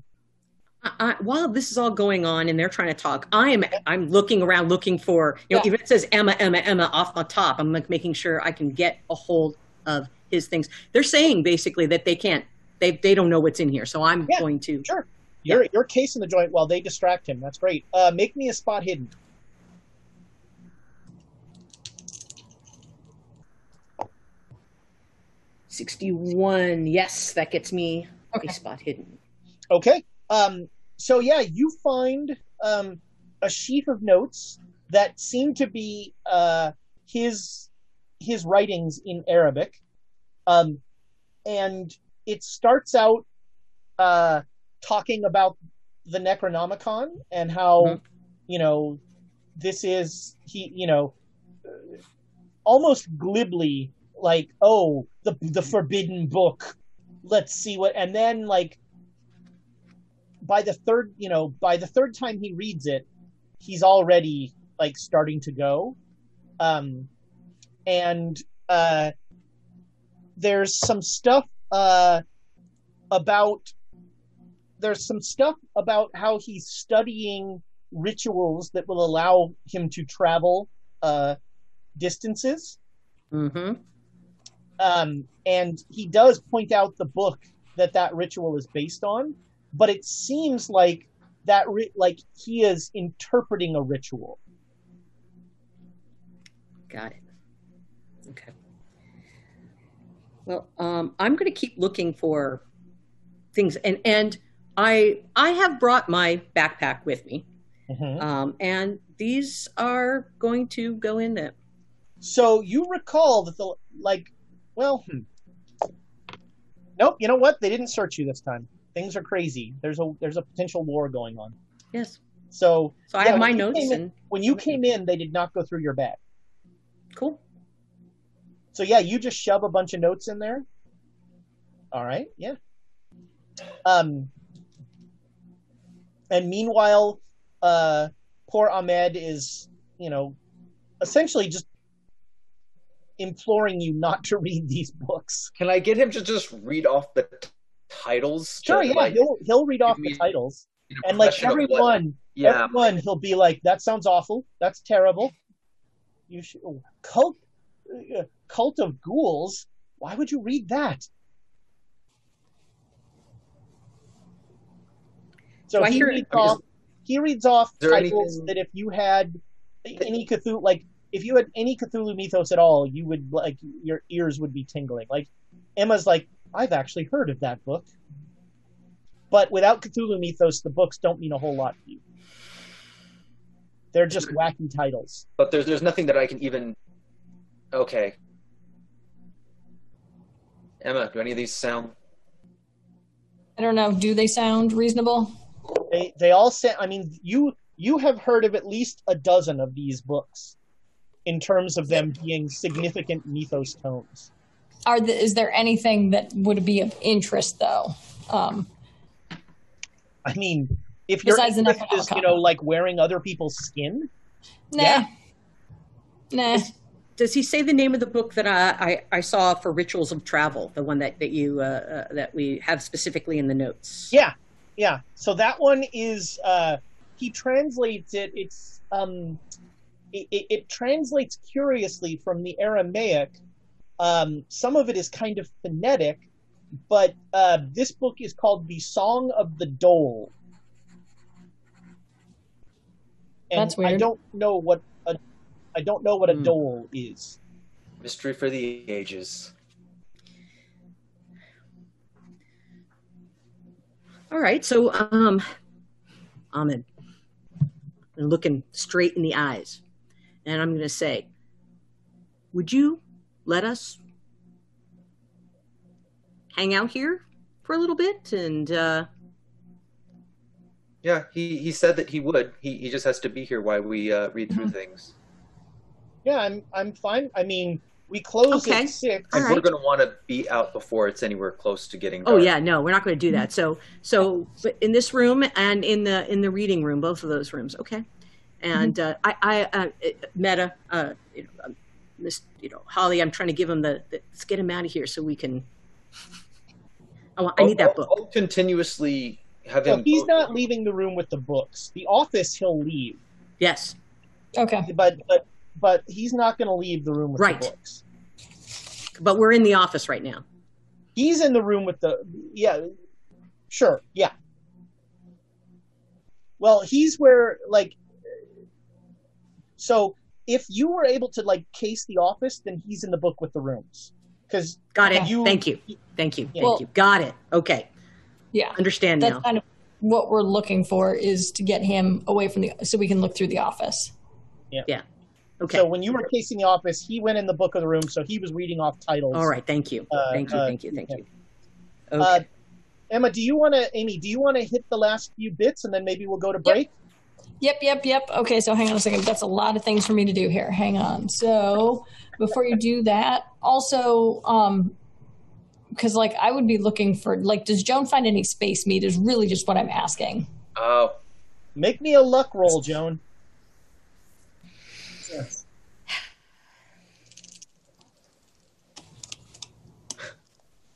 No. Well, it looks like the space meat is missing. Damn. Although you recall that space meat, you can't. I don't think luck roll. Have we done luck rolls? I don't remember. I thought this was like a search, maybe. I know there's no search, but like, yeah, there's not hidden. But no, this was a. Is there? Okay. You know, anytime you ask if something's around, it's a luck roll. Okay. Well, this is something that we knew, yeah. But you do recall that the space mead was involved probably in some of the transportation stuff. Right. Mm-hmm. So that's why we are looking for it. Oh, his recipe. We should find his recipe. Yeah. Okay. Joan has his notes. Yes. Okay, so Braden Fiveash gave 1,000 to Ezra so that the next random NPC is Australian. I don't know how they're going to get there, but that's fine. Oh, boy. Then let's see. Braden also gave 500 basically to just for a Necronomicon roll. Oh, very exciting. Well, there, you know, somebody's got to steal the book now. No, we don't.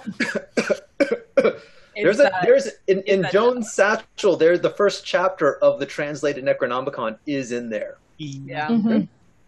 Yep. So time to work on chapter 2, Joan. Space Maid. And then Debichi One also gave us 500 bits for enjoying the stream, so thank you very much there. Cool. And I think we're caught up on the bits. All right. So again, we are giving away this beautiful set of, what is it, like 4 coasters? Yes, it is a set of 4 coasters. So all you have to do is hashtag. Is it set up? Yep, it's set up. That's what I was doing while I was asking for Joan's roll. Look at that. So all you have to do is put in hashtag chaos at the break. And if the German guy or Braden wins it, I'll cover the cost of shipping.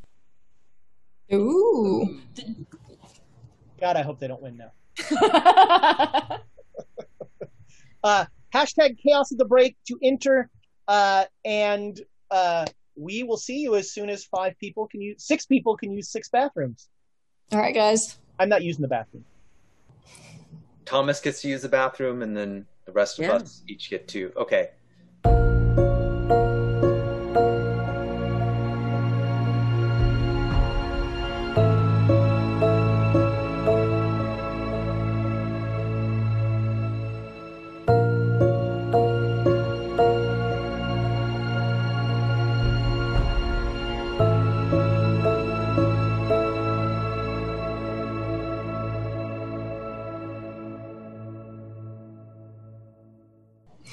Friends. Where's the energy? Now, Aaron.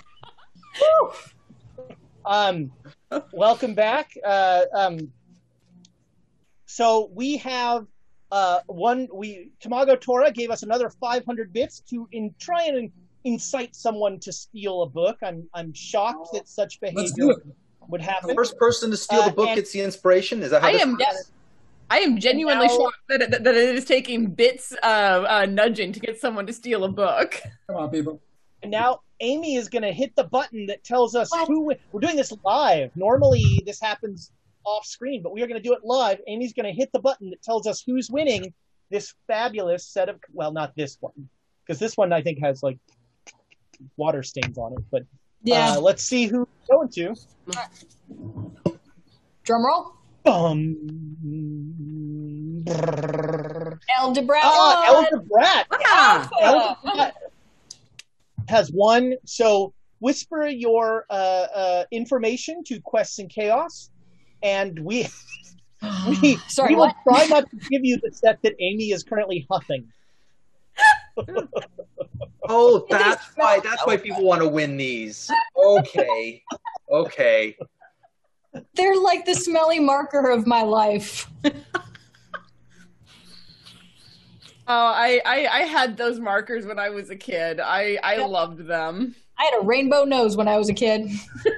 I never stuck them up my nose. It was, I mean, as a kid, wasn't it like you sniff the smelly marker and somebody would do this so it hit you in the face, because that's what you do when you're five. I was homeschooled. I don't understand what happens in regular school. Mm. Congratulations, Elder Brat. Yep. So when we left, we had Dr. Hollister and Emma were in the reading room with Ahmad, and Professor Lamb was scurrying through Dr. Kafour's office and cleaning stuff up. Professor Lamb, make me a listen roll. Place is about to burn down. Ooh, I just made it. 52. All right. So this isn't so much what you hear. You feel like a gust of, like, not a gust, but you feel like almost the feeling of like a ceiling of a fan sort of passing across you and then back with kind of warm air. Ooh. And you hear a voice behind you say, "G'day, I'm Dr. Henry Clive." Okay. I think I've already added that to Ezra's pile. Turn around and you see this gentleman. Huh. And you know this man from by reputation. He is Dr. Henry Clive. He's a member of the Penhew Foundation. Yes. He was the leader of the Clive Expedition. Looks like you're looking for something here, eh? Oh, you know, the man had a lot of things he was looking into. Yeah. How about you? Something about portals or whatnot. Yeah. What about you? What's up with you? Well, I'm quite dead. Yeah. But how is it for you? Death? Yeah. Well, it's not great. Oh. I don't know, you know, I don't know what you've heard about death, but it's pretty boring. Ah. Oh, man. That's too bad. You know, we've been taught that, you know, there's a greater place to go to and things like that, so. No, here's the secret. Yeah. Life is purposeless and meaningless. That's the secret, isn't it? What do you mean? How can it be meaningless, man? Look at all this stuff. Right, look, here's the thing. I need some of those books in that other room, but I'm entirely non-corporeal, so maybe you can help me out. Well, I tell you, man, I want some of those books too, so I need to have the book. I need to want to know the book. What book do you need? Well, there's a book over there. You know, maybe you've heard of it, the Necronomicon. Yeah. Wouldn't mind looking at that. So, but, I mean, I can't just sit there and flip the pages for you and stuff. Well, I mean... Right. It's like a show. It's like I get to see like a buddy cop show where like he's over Joe's shoulder and Joe's like, shut up, I'm flipping the pages. I mean...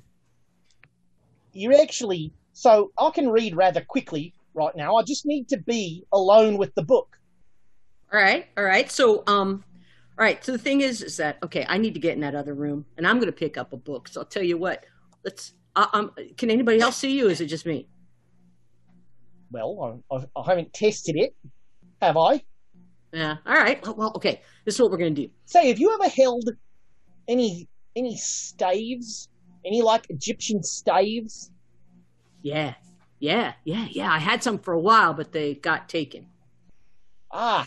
Yeah, well, you know, I've found that people who've been attuned to that sort of thing, they, you know, they can see me more often than not. Okay, I don't think the other guys have been attuned to the staves at all since I had them. Sweet. All right, here's what we're going to do, buddy. This is what we're going to do. What I'm going to do is I already made a thing with my other friends. They're going to come in here. I'm going to go in the room with the books. I'm going to acquire one of the books, and I'll flip the Necronomicon around with you, okay? There's no god in the room, then? He'll be over here. He'll be over. We'll make sure he comes over. Diversion. We're making a diversion. So the guard who's watching the Necronomicon is going to leave the Necronomicon to come to this office. That's what we're going to try to do.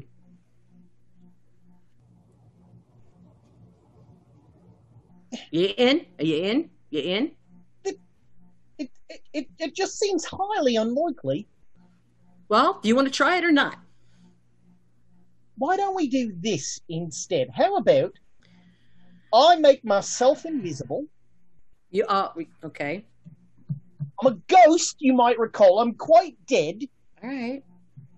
I make myself invisible, and then I possess that guard briefly.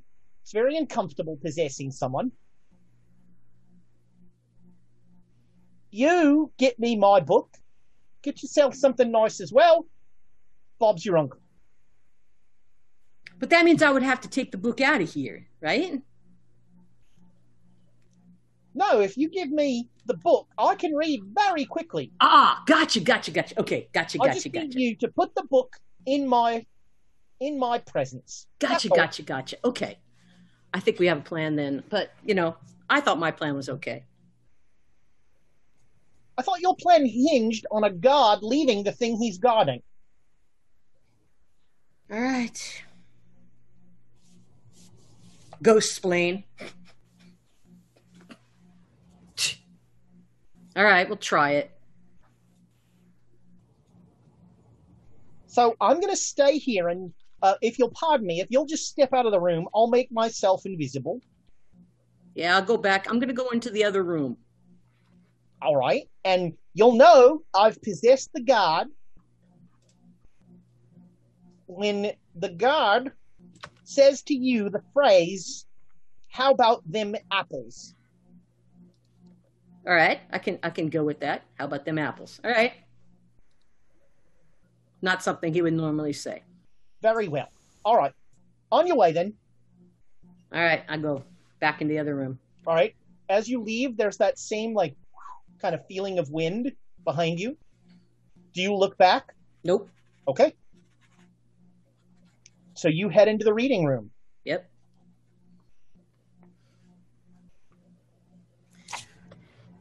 All right, well, I'm looking through them, just kind of looking at the books, looking at the stuff, and he's there, and I'm waiting for my cue.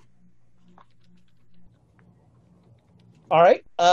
Like, how long are you waiting? 6 minutes, because after that I'm going to start. Yeah, and I'm kind of waiting for Joan's sign to be like, get out of here to do our diversion. Yeah. I'm just hanging out, just being like, when should I go? Should I go now? Yeah, so like after 5 minutes, I'm going to give her the head thing. All right, so she gives you a symbol that you should distract the guard. Okay, so Ahmed, can I, is it Ahmed or is it the guard? It's Ahmed, yeah. Ahmed's the god. He's the guy. Do you mind if I actually go look around the doctor's office? No, no, go ahead. And I can look through, like look in his drawers. Or I just find it curious that he had that person's name, that person Emma. As do I. All over the place. That's really all you can find in there is the word Emma written all over. Okay. Is it? So it is a name. We weren't sure if it was a word that we didn't know the meaning of. No, it's a name. It's an English name. Oh. Well, whoever it is had quite an impact on him. Okay.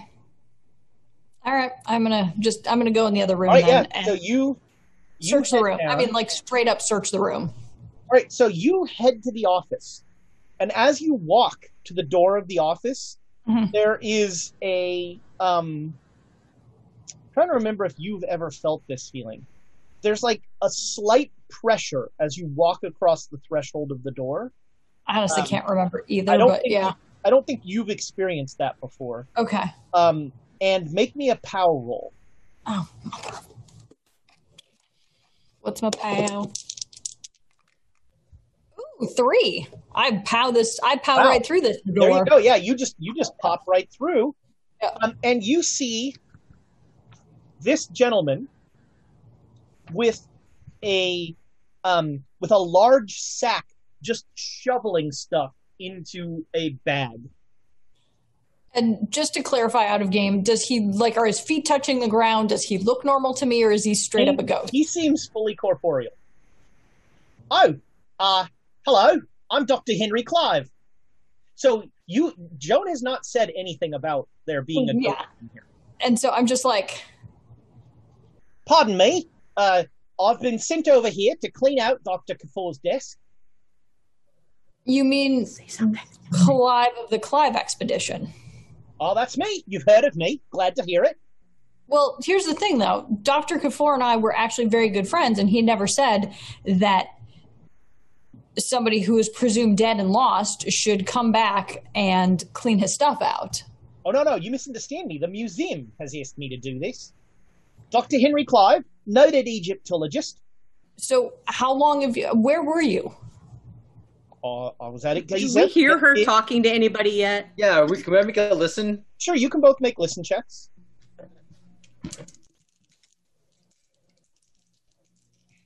So anyway, so I'm just like, where have you been? I mean, that is the great mystery. You were presumed dead. I was? We can does everybody need inspiration for that or no? Joan, we inspire that. Okay. Yeah. Well, I'm gonna like perk up my head. I'm gonna walk over because I hear. Hollister. Oh yeah. Now I got it. All right. So yeah, you both hear Emma having a conversation with someone. All right. I'm gonna get up and because could someone have gotten through? How is this connected? I'm assuming it's down a hallway. Yeah. So the reading room is farther down the hall. You're towards the end of a hallway. The office is earlier in. I'm going to say, hey, also just, not quiet. Hang out here. I'm going to go see what Emma's doing. I'll be right back.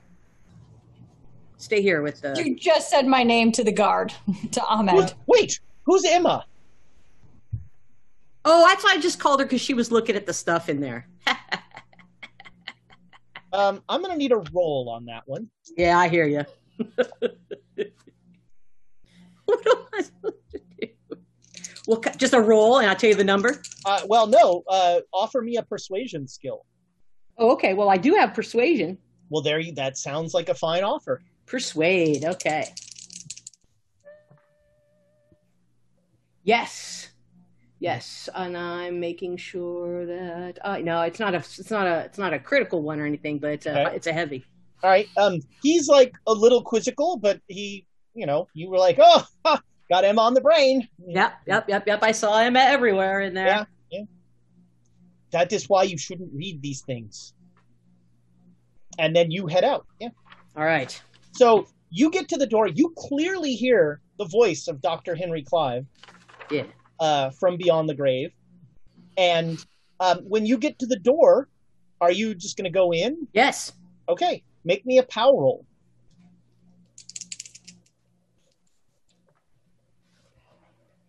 Yes. Okay. 32. 32. You pass through. There's, again, that feeling of a little bit of comfort. He says, well, this is awkward. And yes, it is. I thought you were as well. You're leaving too? Yeah, I actually left before, as soon as I had the listen check. Oh, all right. So Ahmad locks the thing up. Then he says, "I guess they're done." And he we'll be back. We'll be back. Well, I don't want to sit in there with those books, so he locks the reading room, and he's going to start walking down the hall. Can you wait outside? We'll be right back. Which one of us works at this museum? Okay. Well, we'll come and get you. No. What? I'm supposed to follow. You are the people that I'm supposed to make sure don't steal things. Okay.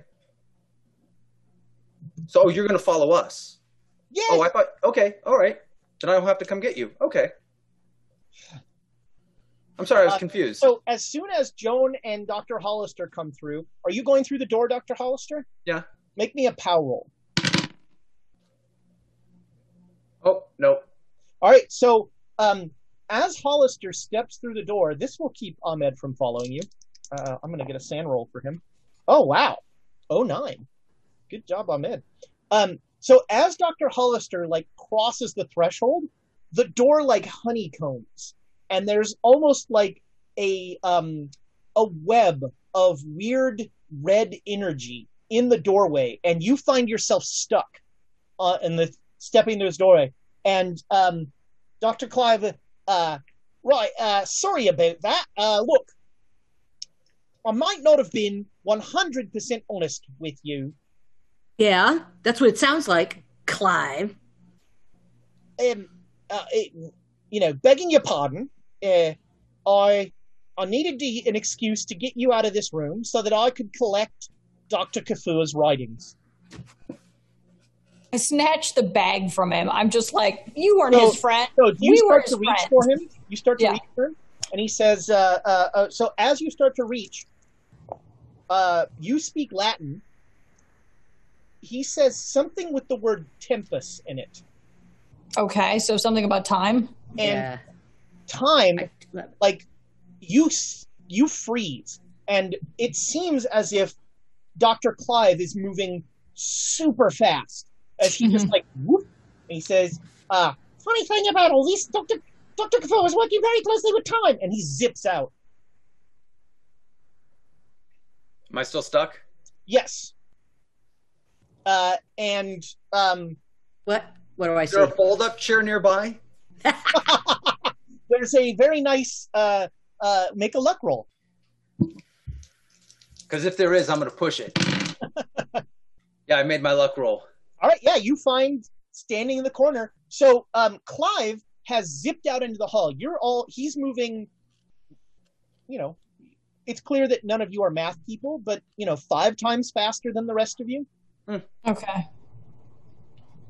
All right, so I'm like, right, yeah, you guys start to, like, run. I'm not even going after him. The web is gone. Okay. And he is motoring towards the exit of the thing. So we'll go to initiatives. So let's see. He's going to get, so on a 400, Clive will zip forward. 80s, 70s, 200s, no, 60s. Yeah. I'm not even going to chase after him because I just saw him go zip, and it's like, yeah, I'm trying to chase a ghost around, right? So I'm going to see if there's anything left in here. I'm going to keep going in the room. All right, I'm head down. You notice that Ahmed is just like staring at all of this agape, just like super freaked out. Yep. Welcome to our world. All right. So 60s, 50s, Emma's. Yep. So I'm going to continue to chase. I mean, to me, he's a person, right? And he's a magician at this point in my world. So I'm going to continue to chase him and yell at him. Wizard, if you don't mind. Magician's a little pejorative. If you're going to run, don't make fun of me. Just run. Don't taunt me, sir. So I'm going to continue to chase after him and scream for Ahmed and security. All right. That man has stolen Dr. Kafour's property. And there's nothing I can, like, throw at him or... Because being an Aussie, I'm having an amazing idea with the boomerang in his legs. Make me a luck roll.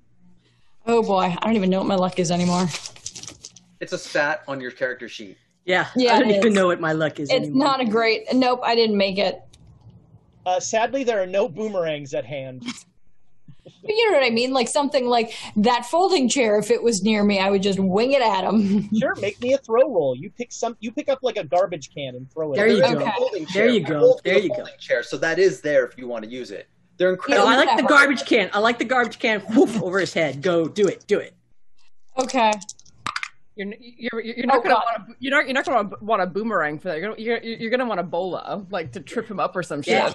Yeah. So nope. So I miss it. Do I want to try it again? Do it again. Do it.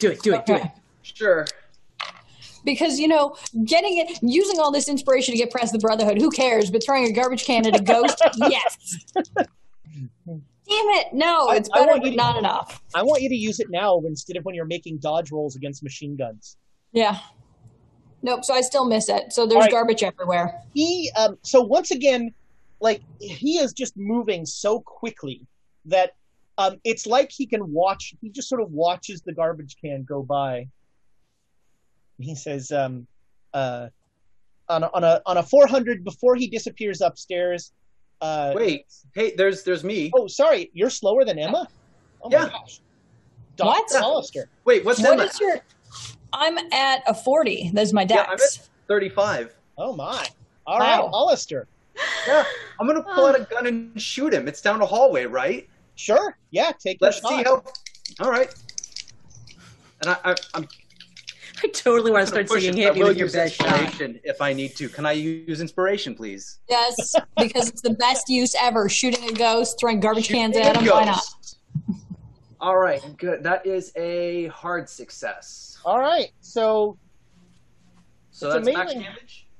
It's amazing how easy it is to get a critical success when your dodge is 300. So he like. Not that you know what the Matrix is, but he, like, matrixes the bullet. Someone should make a movie based off of what I just saw. Entirely around it. That was highly cinematic. Buckshot, people. He will, as he pops upstairs, he'll just say, "I'll see you at Giza." And he will run up. When I was slow motion, was I slow motion compared to everybody else or was it just to him? Just to him. He was all in regular motion. Yeah. Okay. And so I'm going to keep running. I don't know. So wow, Ahmed is doing a great job. Somehow Ahmed holds it together even though you've now fired a gun right next to him. But he's like, Don't start accepting. Don't shoot! Why are you shooting? He's getting away. Aren't you the guard? I keep running. I'm an assistant curator. I have a PhD. So do I.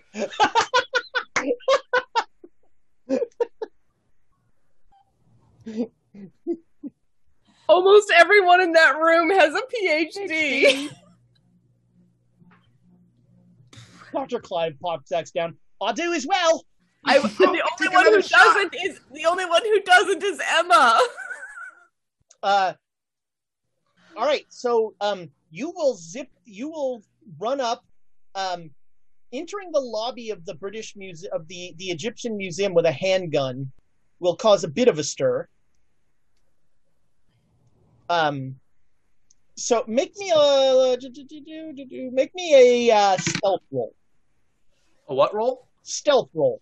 Stealth roll. Oh yeah, I failed that. Do we want to? No, we don't want to inspire that. You know what?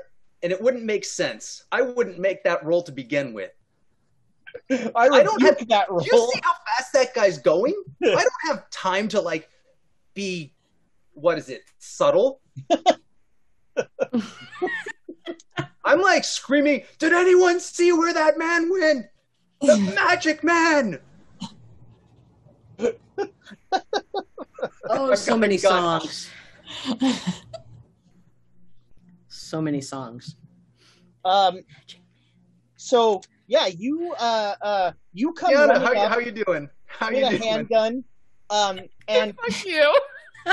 People start to Some people notice you have a gun and start to freak out. And you make a spot hidden roll, Nick.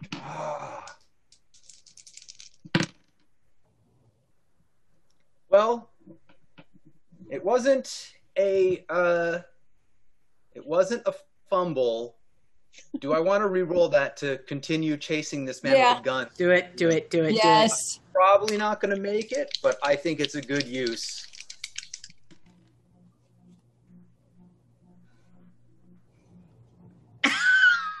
So which is an Emma and which is an Amy? An Emma is if you fumble. An Amy is if you just roll worse. Yeah, 99. What do I see? Geez. Outstanding. Put me on the board. I see someone who's trying to run just because I have the gun, and I think it's him, and I think he's slowed down. That's where I was going. Yeah, that's all I know. He changed exactly.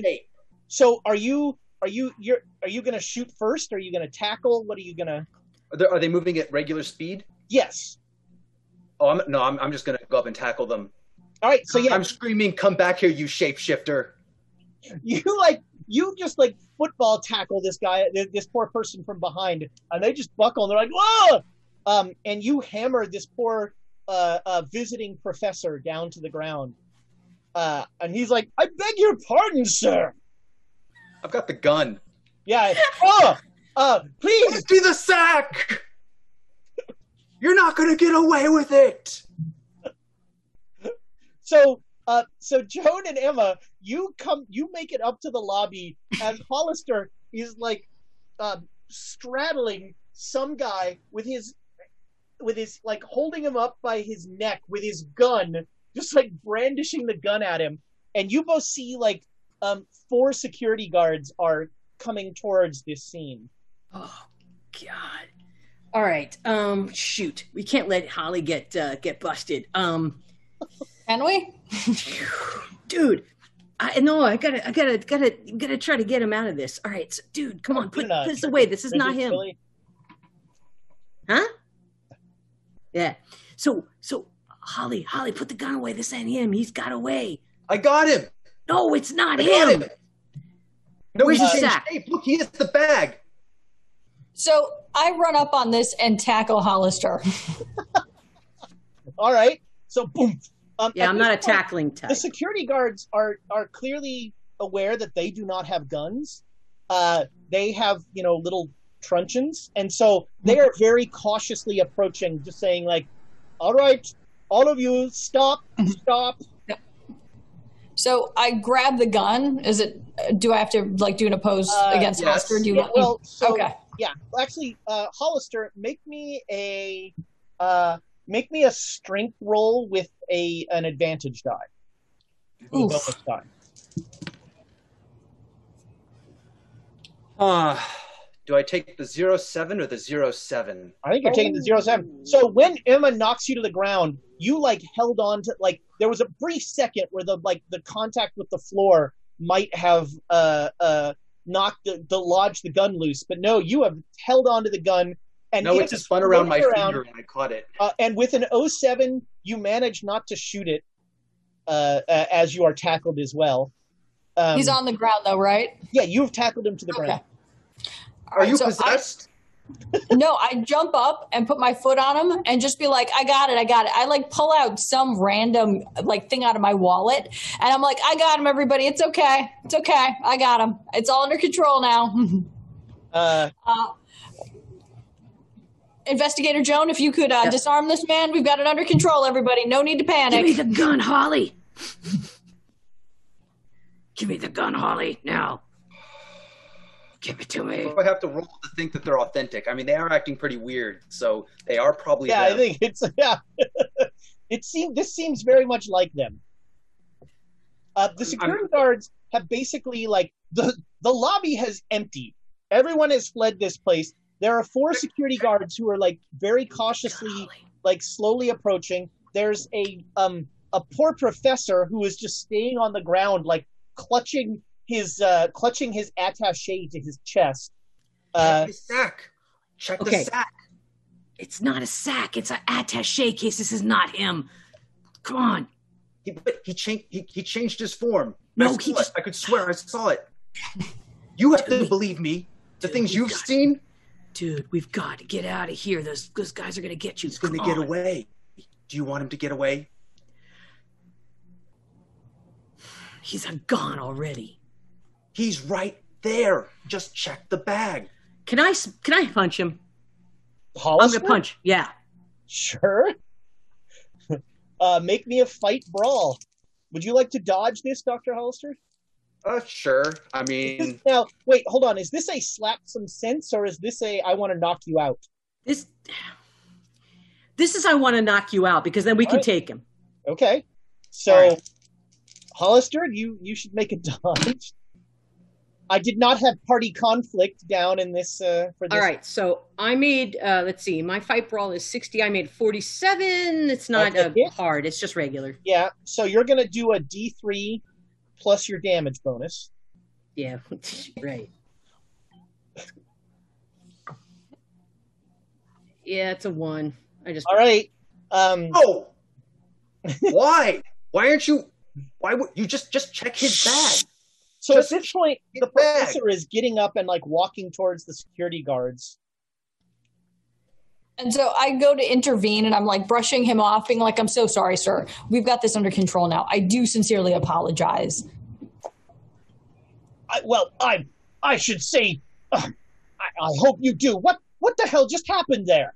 The gentleman thought that he was that you were taking valuable items from the establishment in your attaché case, but clearly you have not, sir. Clearly, we understand that you have not taken anything, and you have barely just entered this establishment. And so I look to the security guards and be like, "Gentlemen, you have done an excellent job. If you could escort this gentleman, perhaps to wherever he needs to be, and take extra good care of him."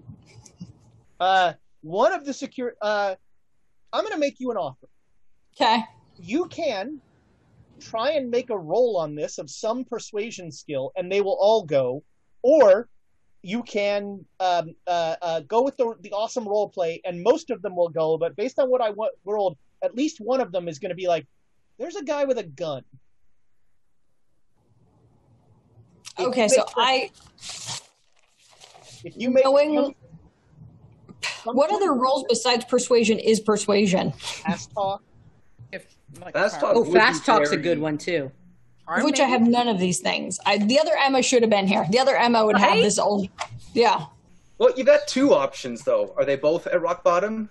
Yeah, they're both at rock bottom. Shoot. Then choose the one that you want to have a chance at skilling up.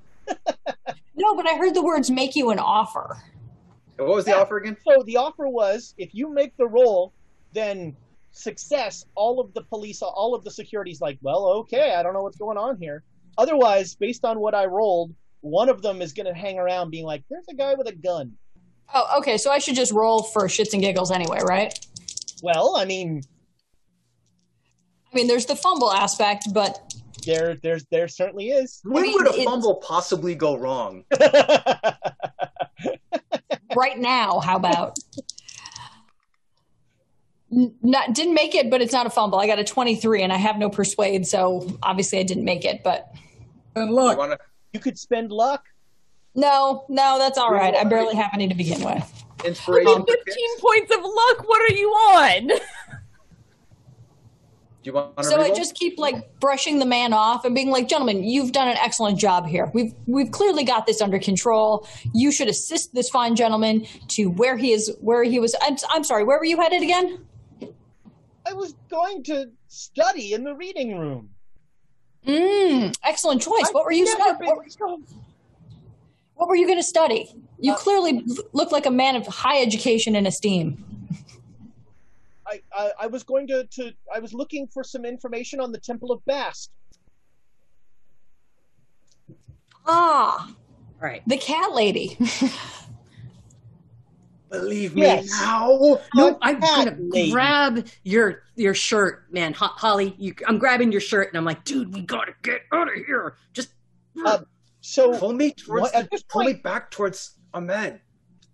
At this point, two of the security guards are staying with you, and two are going towards the Dr. Hollister. So and the Dr. Hollister, one of them will say, "Sir, I need you to put the gun down." Give it to me. Give it to me.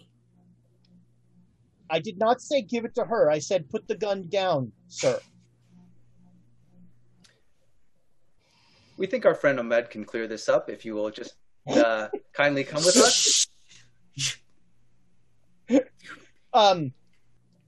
At this point, Ahmed will come up the stairs, and he sees you still have the gun drawn. Why do you still have a gun out? Why are you shooting in the Egyptian museum? You saw him, he was getting away. I'm not going to shoot anyone. Because you don't have a gun. So Ahmed, please, Ahmed, tell these guys that there was somebody trying to steal stuff from and he got away. Tell him this was a misunderstanding. Tell him. Yes, there was someone here downstairs who tried to steal things from who stole things from Dr. Kafour's office. Joan, make me a luck roll. That's 18. Yeah. Okay. They're not going to search your bag.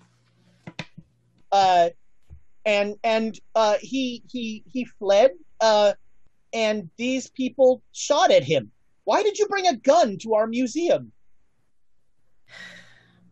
Egypt is a very dangerous place right now. Because people are bringing guns everywhere. Well, I was talking more about you saw how fast he moved, right? And he referred to himself. He referred to himself as being a wizard.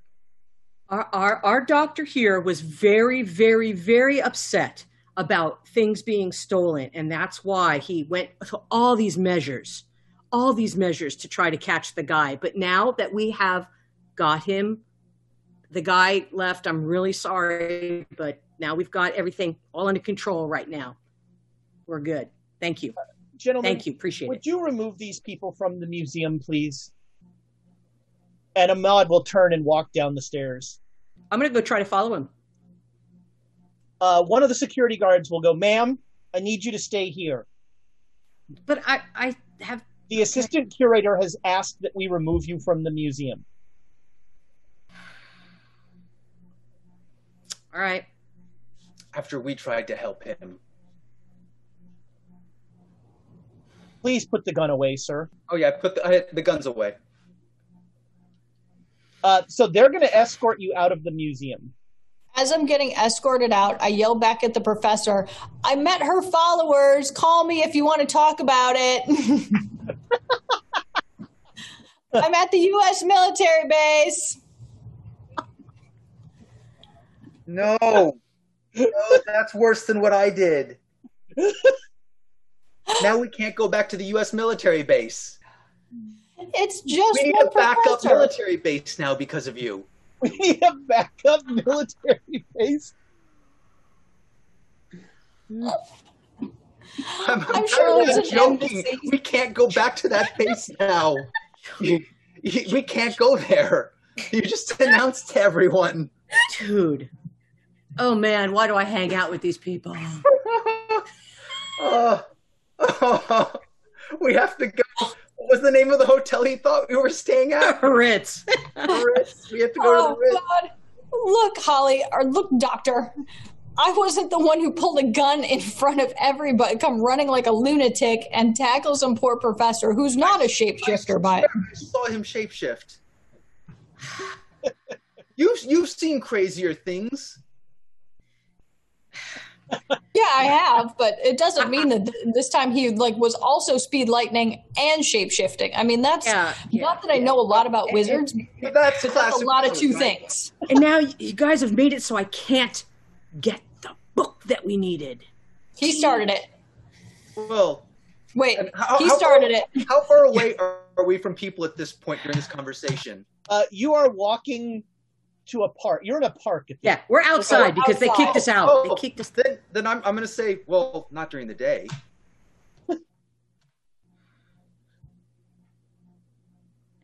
We needed that book, man. Well, I got some notes. Well, what would we do with that book? What do you need that book for? To do what Clive did.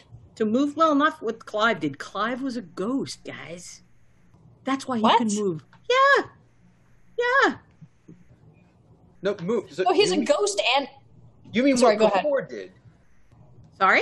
You mean do what Kafour did. You're doing the... Trying to do rituals for travel. I was trying to get that book. Song of the Dole. I can tell you that would be very much in the interest of the U.S. government, and I would definitely support you with attempting to get that book. So I don't think Clive's a ghost. I mean, why does a ghost need to have expeditious travel? He's not a ghost. Joan just said he's a ghost and a wizard. You can't be both. Need to run at super speed. And exactly my point. He's not a ghost. He's alive. You can't be a ghost and a wizard. No, he's alive. We saw him alive. Yep. And he's staying somewhere. He's staying somewhere. We got to find him. I don't know why. Sure. Oh, sure. You know what? He said, see you at Giza. Yeah. He's going to go out there and he's trying to deal with the pyramids too. But maybe not in the same way. So you guys did, it was clear, you heard that the Clive expedition was massacred. But then we saw a living wizard. Yeah. And you saw Henry Clive. Yeah. Yep. No, we saw what's his name in Shanghai? Brady. Yep. So Brady's alive. He was not part of the. Sorry. So there's two different expeditions. The Clive expedition was still in Egypt to this day. They were the ones who found Nitocris. Yes. They were a second expedition. That had come after the. We're going to have to somehow now at night. It's very dangerous, but we would want to get Alexandria and Donald to get us in there. Yeah, right? You think you have all the answers now, Dr. Hollister, don't you? Okay, so you're disagreeing. We don't want to do that. I know. I'm just mad at you, man. You just screwed everything up. I saw him shapeshift. Did we not? So you think a gun would have helped? Well, if I had hit him, yes. He was going just so fast. You think a gun? You think a bullet would have been able to hit him? Yes, or I wouldn't have tried it. Yeah. You just took over everything. What? Okay. So here's another question. Who's going to explain this to everybody? Because I have a fantastic way of missing details so that it seems like we didn't do anything wrong. So you're volunteering. Let me think on it for a minute. Hold on. I'm hearing the Popeye theme music. Uh-huh. I'm hearing a hamster wheel spin. Well, some things you can't spin. Should we go look into that letter of recommendation? while we're on the topic of things that we're completely unable. I think I might stop and need a drink before I go see the nuns. Seconded, thirded. Yes. Fucking stone. I'm there. I need a stiff drink. Let's meet up with Alexandria Darrell and country. Yeah. Wait, what? I said I have some bad news about Arabic countries. Yeah, yeah. Can't we go to the Ritz and get a drink? Yeah, sure. Well, we need to rent out a room or two there now, so. There we go. and we definitely have to. Let's meet up with Alexandria and Donald as soon as possible to let them know we can't go back to the military base. And we can't go back. We can't go back anywhere. Well, we can go back there, but we can't stay there. What? No, we can stay there. All right, so you guys all meet up for lunch. Yeah. After a very fun, eventful mornings. That's definitely a sentence.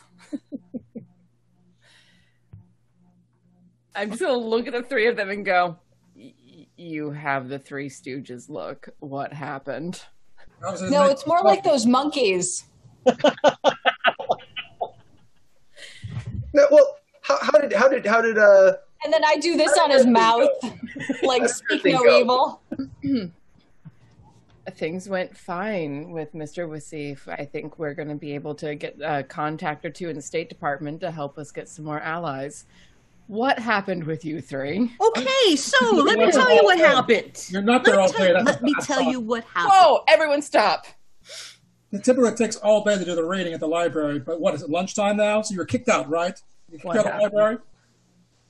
Yeah. No. We're kicked out of the museum. That's not any butter. But it was Clive's fault.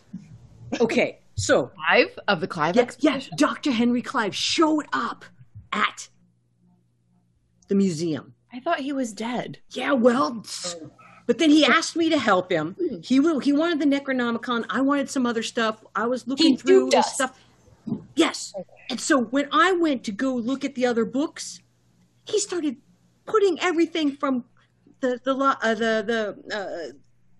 office into his sack. Stuff that I wanted. Then he ran away. Kafour's office. Dr. Kafour's office. Yes. And so we got kicked out.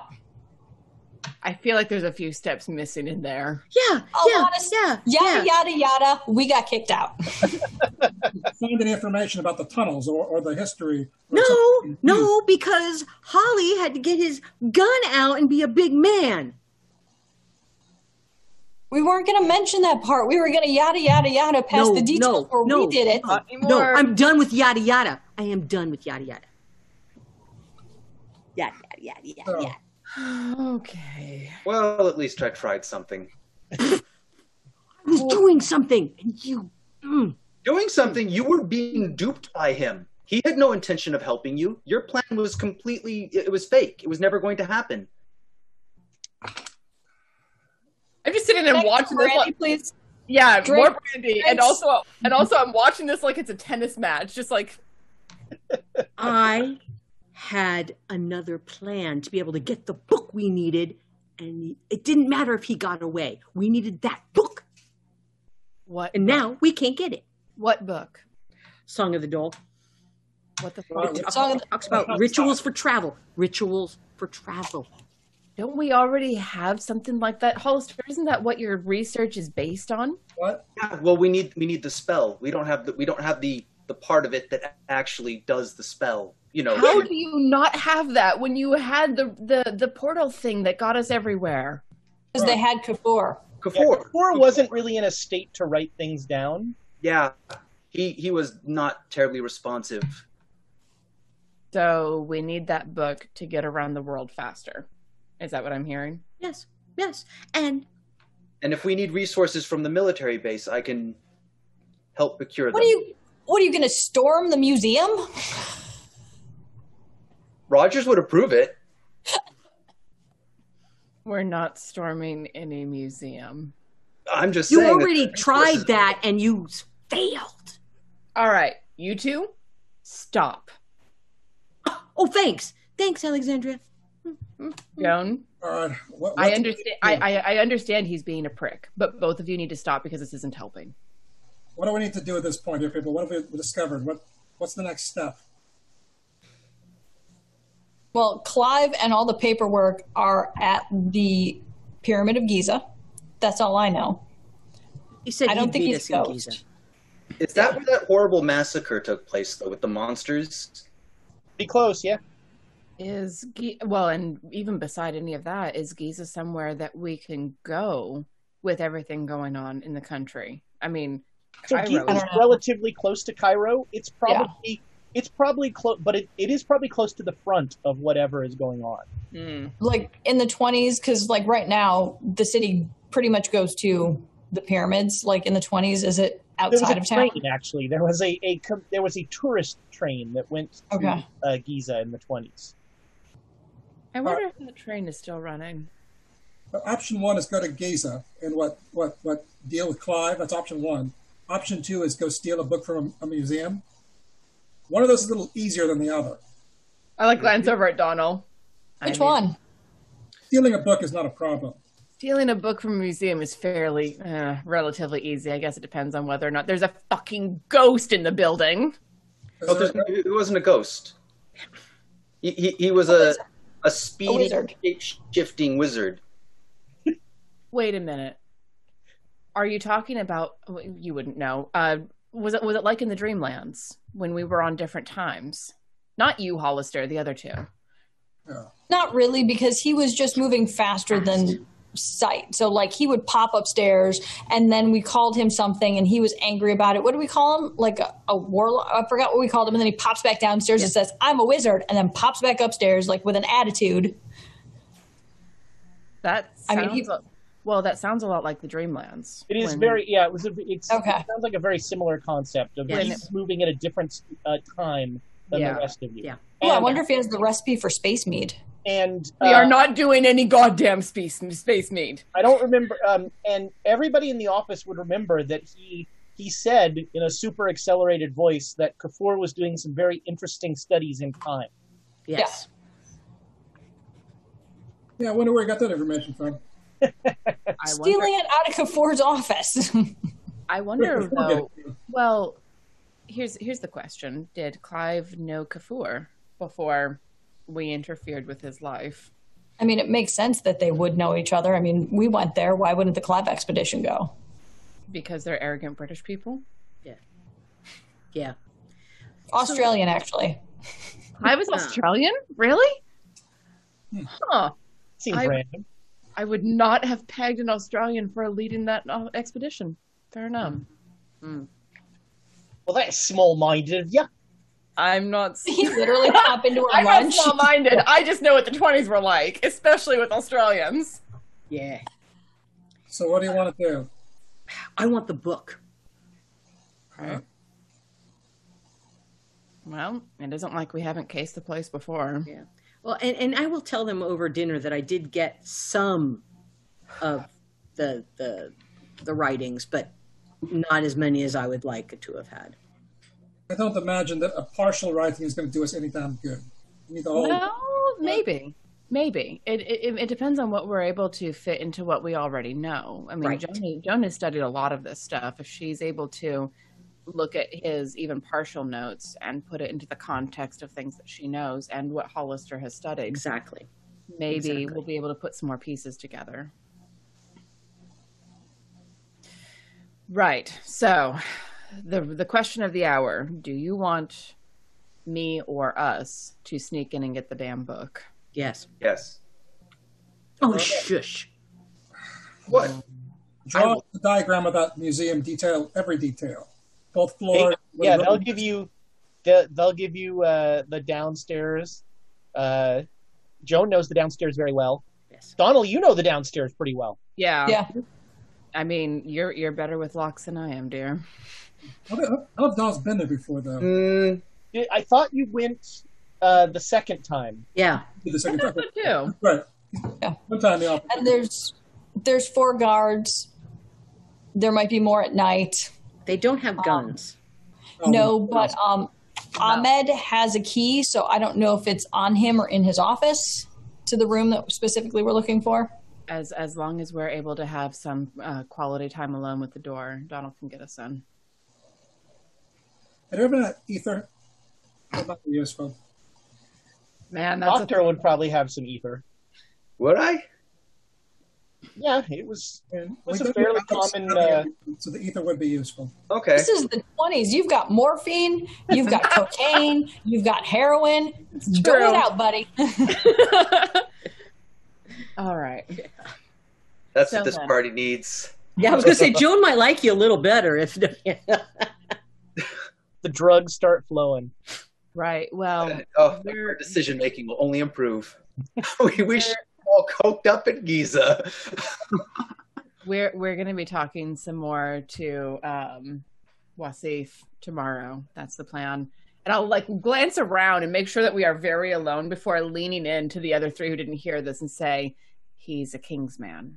He's an English spy in Egypt. So if there's any way that we can leverage that, that might be useful. I didn't ask about a riverboat getting us down there. I was hoping you'd find out more about these tunnels, but...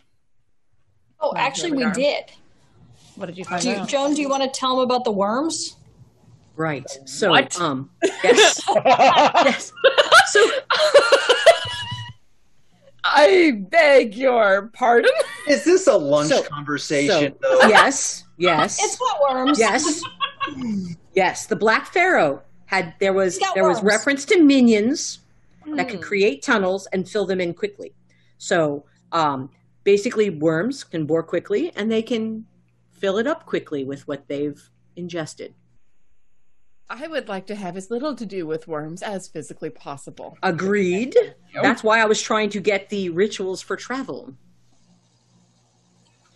All right, this is the only book you need from this library, is that correct? Yes. Yeah, be careful, though, because Dr. Clive was talking about trying to get the Necronomicon is in there. Don't touch it. Don't go near it. Just the Song of the Dole. We are not touching any Necronomicon. That drove Yosef insane. And lock the door behind you when you leave. Maybe. So Emma had announced that we were staying at the military base, so we've rented out rooms at the Ritz. I'll be staying at the military base. It's a little more secure there since there's a revolution going on. I mean, I just announced it to this kindly old professor who was studying Bahat. Is that how you say it? Well, and anyone else in earshot because you were shouting it. Are we worried? Well, there was nobody else because you cleared the place out with a gun. You're welcome. Children. Are we in danger at the military base from a professor coming to kill us? I don't think so. Unless, of course, he's a wizard. I mean, when magic's involved? Exactly. Yeah, so the hotel is going to be better? If they don't know that we're there, yes. Oh, yeah, they're going to find us. If they have magic, they can find us. I mean, the Ritz is the assumption that that's where we stay. I vote for going back to the military base. And there's lots of guns there. I'm not afraid of that fat little wizard. I mean, oh, now professor. You're okay with guns. I'm not afraid of that fat little wizard. Oh, gods, are these two going to be sniping at each other the rest of eternity? Possibly, yes. Next year. Eternity. Fair. At least until next year. Fuck. All right. I agree. I think that the military base may be the most secure location. If the wizard fellow shows up, he'll try to show up anywhere that we are. Yep. And we got lots of things to do there, so. That said, though, a Australian, you said? Professor? Showing up at an American base. That might be interesting.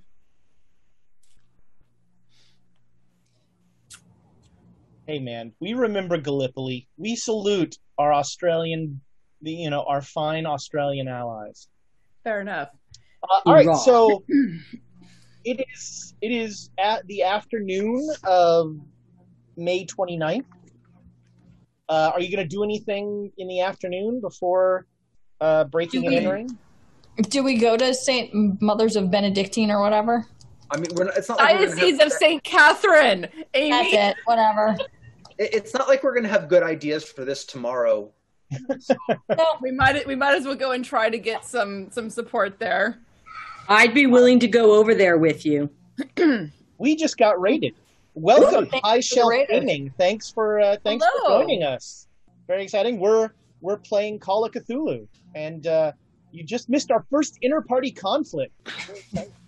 I'm seriously about to smack Professor Heads together. All right, so you head to the church, and you are introduced to Father Shabazz. It's a pleasure to meet you. Yes. Welcome. Are you children of the faith? Yes, Father. And I produce a letter. It's been a long journey. If you could just sit and listen, and with open ears and an open heart. And I give him a minute to read the letter. That never ends well. He looks up. Sister, as you know only too well, listening is part and parcel of our faith. I forgive you. Thank you. I appreciate that. Now, what have you done? Well, a lot of things. When was your last confession, sister? I think last week, actually. Oh, I had the opportunity to confess in the Vatican itself. It was quite an experience. That is a pilgrimage. Mm-hmm. Well, then you are what can I do for you, sister? We're here to ask a somewhat unusual request.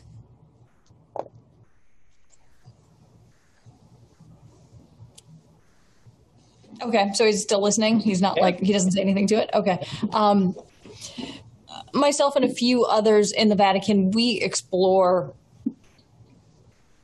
interesting sort of arcane relics, things of that nature.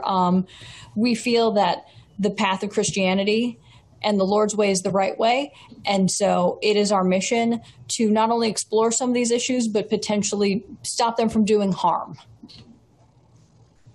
Is he still with me? I see, yes. Okay. Sister, you seem to be speaking around something. Because it's a very difficult ask. We understand, and I kind of look around, is there anybody else in here? Whoever of the Great Dane Society has come. Okay. We've come to believe that the Brotherhood, I keep calling them the Brotherhood. It's the Brotherhood of the Pharaoh, right? Brotherhood of the Black Pharaoh. Yeah, the Brotherhood of the Black Pharaoh is essentially trying to dominate the world by using ancient methods, if you will. They are directly in league with Satan. Okay, let's not be a little dramatic. It's pretty accurate, though. No, is it inaccurate? Yeah. I think he's pretty accurate in that. I mean, Satan not necessarily. They're basically, what they're doing is they're worshiping a demigod. They are breaking that first rule where they are worshiping and enveloping more people in the countryside in order to worship this false god that goes by the Black Pharaoh. And from what we've done the research on, the Black Pharaoh is an ancient and at one time was in power in Egypt. And so they are bringing this cult back. And so we have the means and the method in order to stop this cult and to basically cap their source of power. But it requires some Old Testament biblical means in order to do so. Yeah. Well, it sounds like you are following the Lord's path. Well, but here's where the conflict comes in. When I say Old Testament, I mean sacrifice. Not of life. Yeah, exactly. I grab his arm and I'm like, not that dramatic again. And I look at Doctor and I'm just like, again, not that dramatic. No, I said I was saying it's not. That I was confirming. Yeah. I mean, all worthy efforts require sacrifice. But this one doesn't require the death or the burning of anything. It just requires blood of innocence, but not necessarily their death. Just, you know, just like as if you were at the doctor's office and you had to give blood. You know, something as simple. But it requires innocence. And because we are so close to the source, that I was coming to you because obviously your flock must be some of the purest in the country. And so therefore I came to you in order to acquiesce or at least assist in providing some of the innocent individuals. Sister, you should know as well as anyone that none of us are innocent. We are all creatures of sin. Well, we need, so the ritual that we found speaks to the people being willing to stand against evil. If that helps clarify. I see. And this ritual that you are discussing, is this a godly ritual?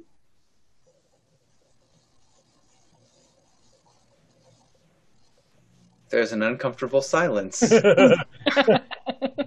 I see. It's been sanctioned by the Vatican. I see. Well, I mean, if given your you know, this letter asks me to give you any, when a cardinal asks me to give you any assistance that I might, then of course. How can I assist you? Blood, you say?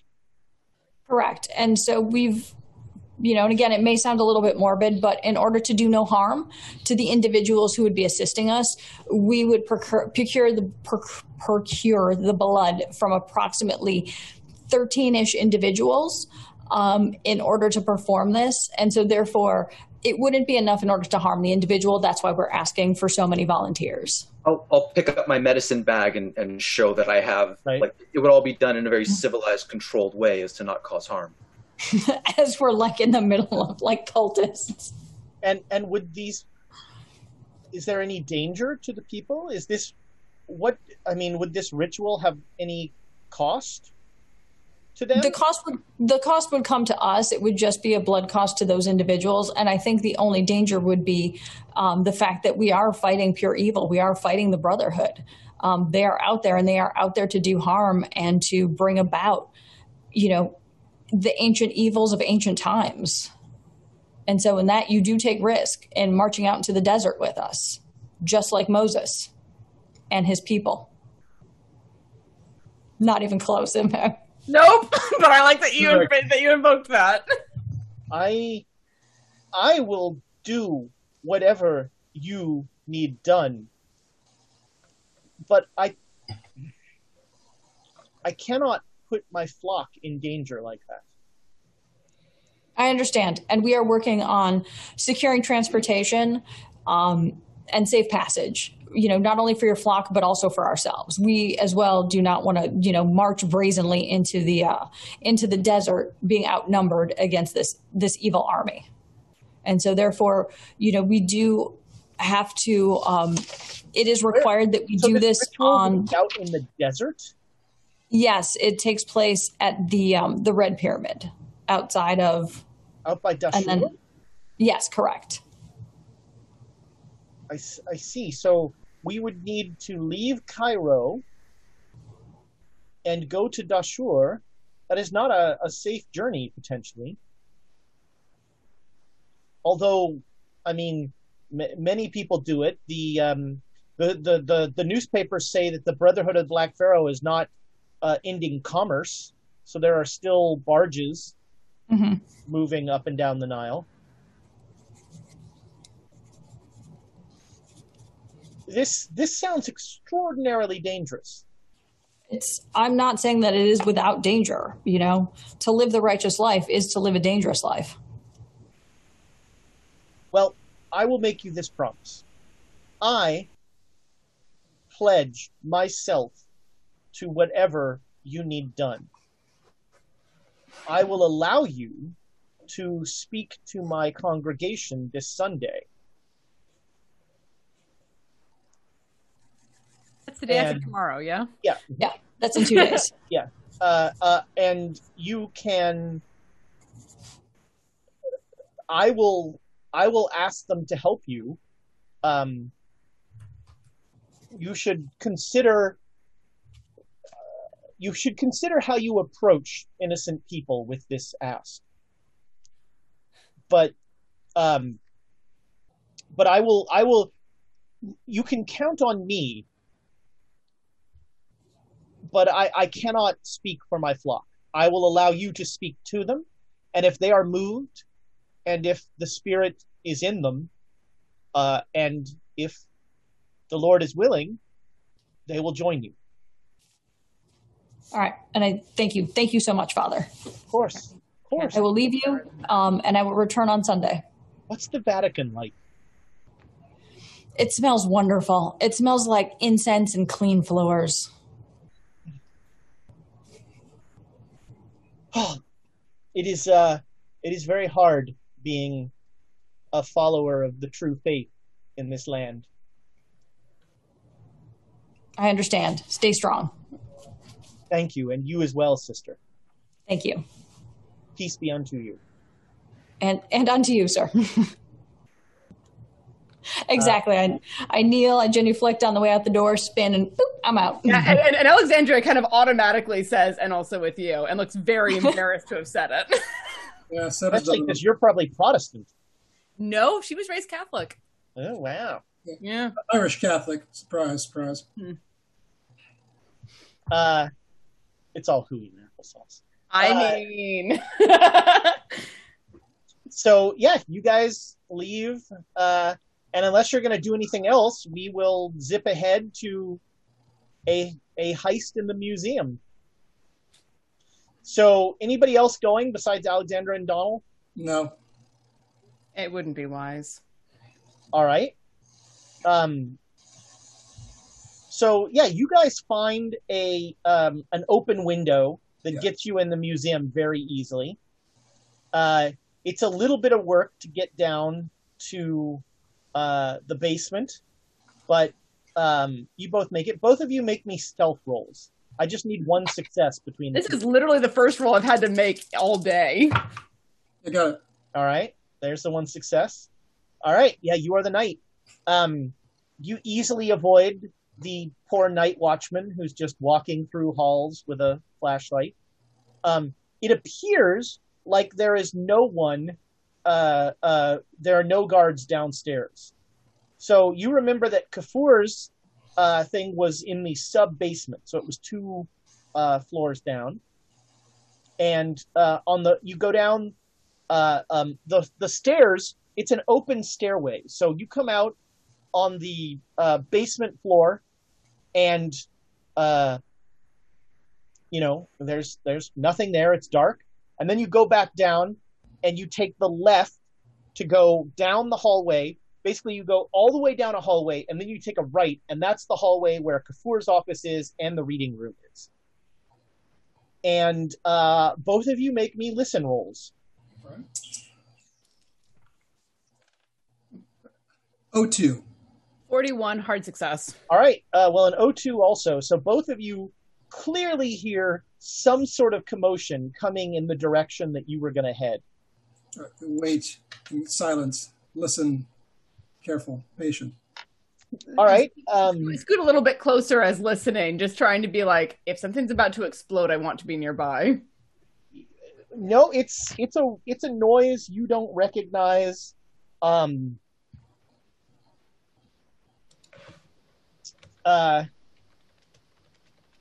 Yeah, you got an O2. So, Donald, you hear... You hear a voice say, Agatha, is that the book you were looking for? Australian accent. Isn't Dr. Clive Australian? He is. Maybe back. And you keep hearing this weird noise that almost sounds like it sounds like someone hiccuping on like repeat play. It's like what in the name of the gods. I'll follow you in. Let's go see that. Take a look. And draw a dagger. All right, let's see what's up with us. All right. So you turn the corner. Both of you make me stealth rolls. Yeah, success.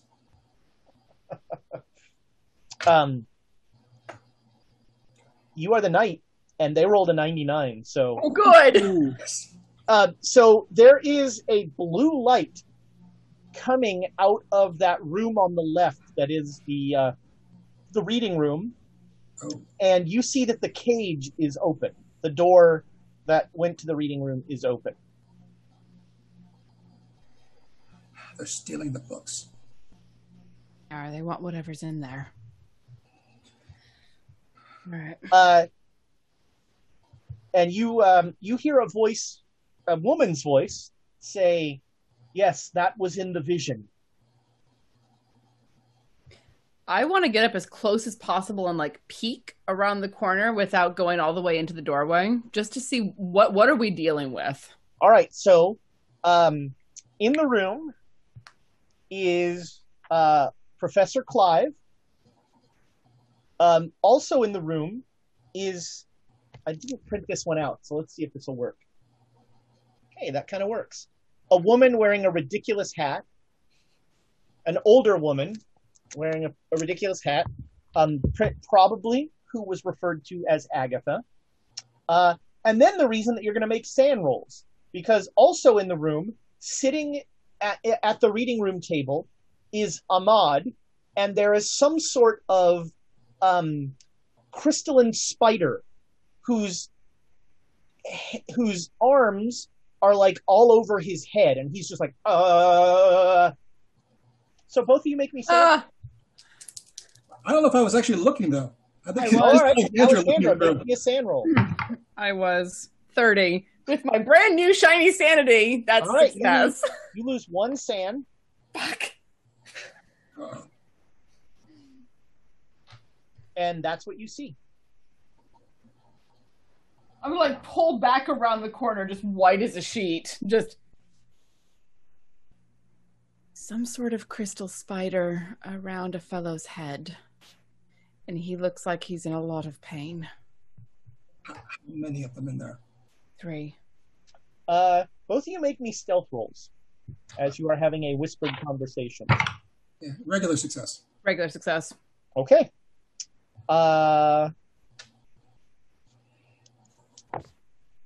Make me listen rolls. God damn it. I didn't make rolls all night. Now all of a sudden. Yeah, 48 regular success. 44 regular success. 44 is yeah regular. Huh. I don't know how I feel about this, but I'm going to tell you that you need a hard success. So you can use I'm going to let you guys use inspiration.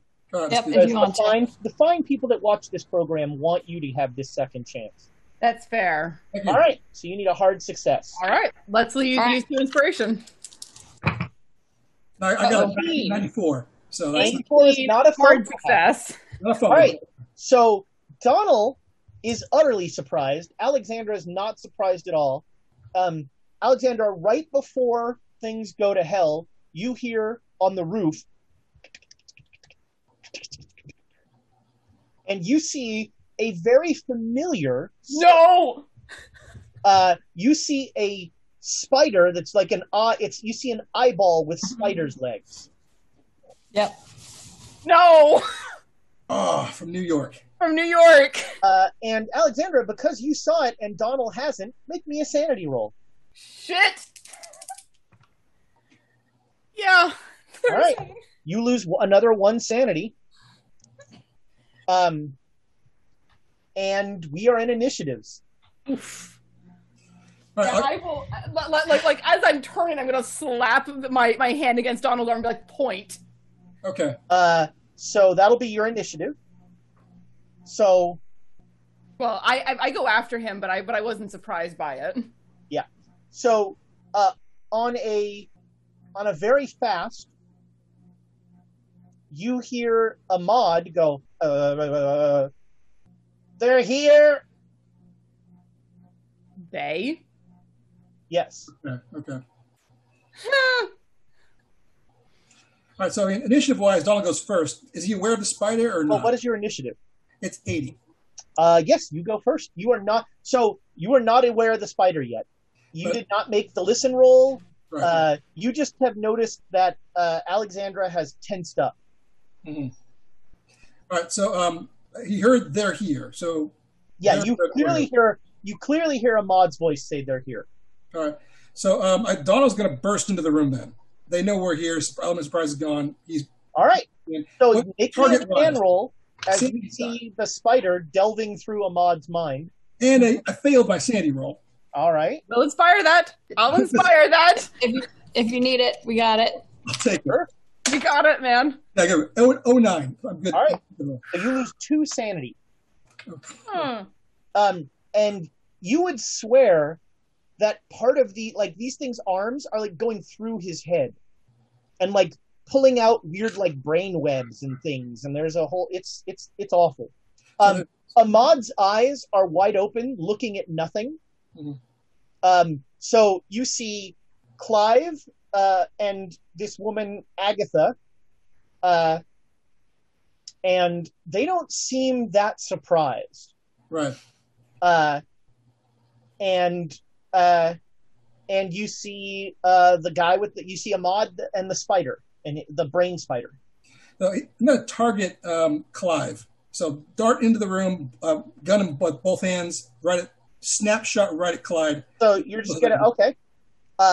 This will end the stealth portion of this journey. Absolutely. If the gunshot goes off in the basement of the hotel. Absolutely. Okay. Take your shot. All right, 34, which is a hard success. All right.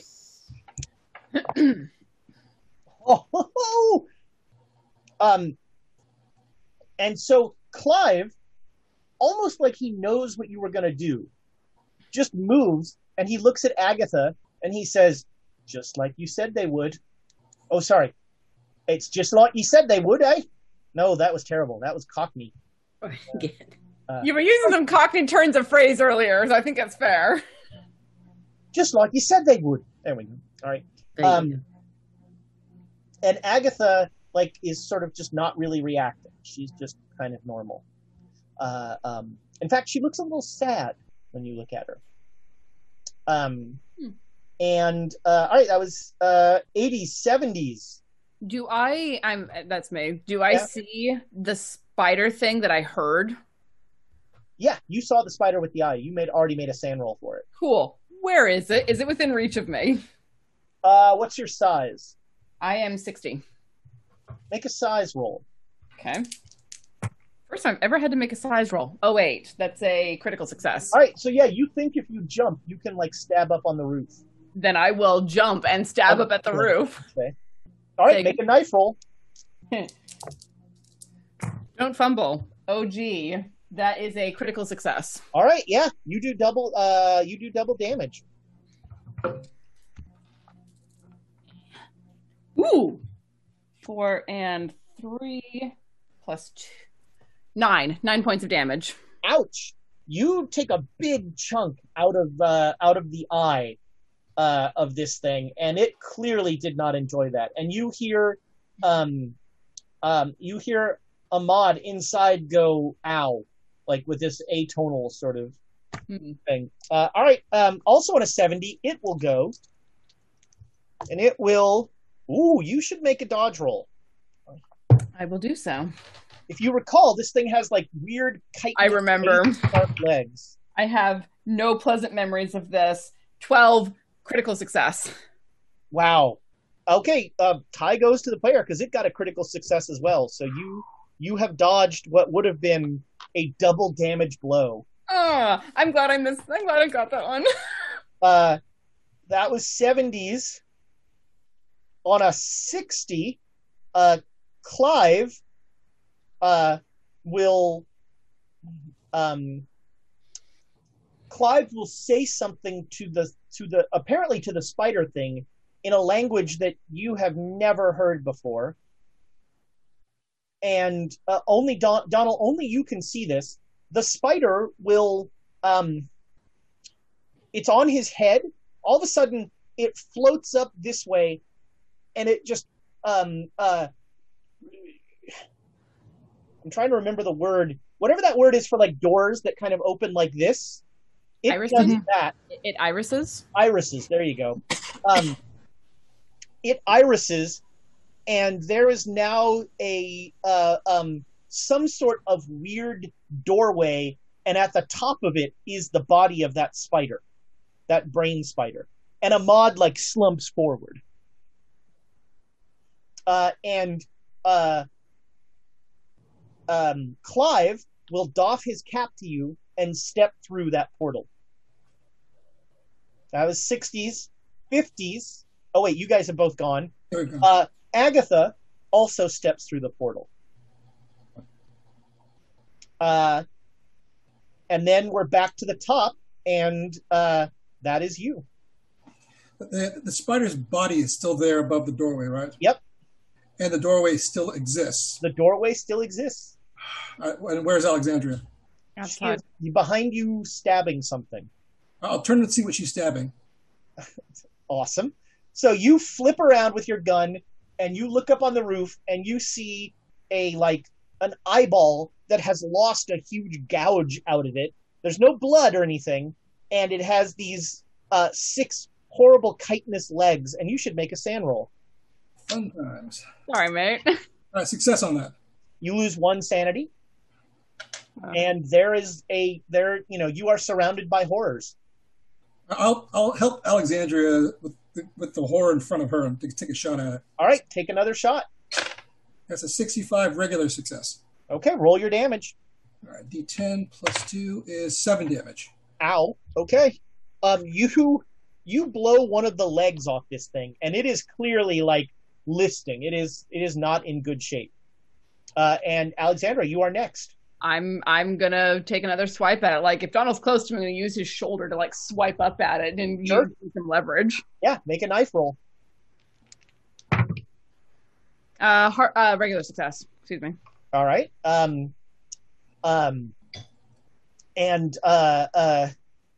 You will, you stab up, you hit it, no problem, roll your damage. Neat. 6. Max damage. All right, yeah. You, like, strike your blade through, and this thing, like, all of a sudden, it's like legs tense up, and then it just releases, and it falls to the ground.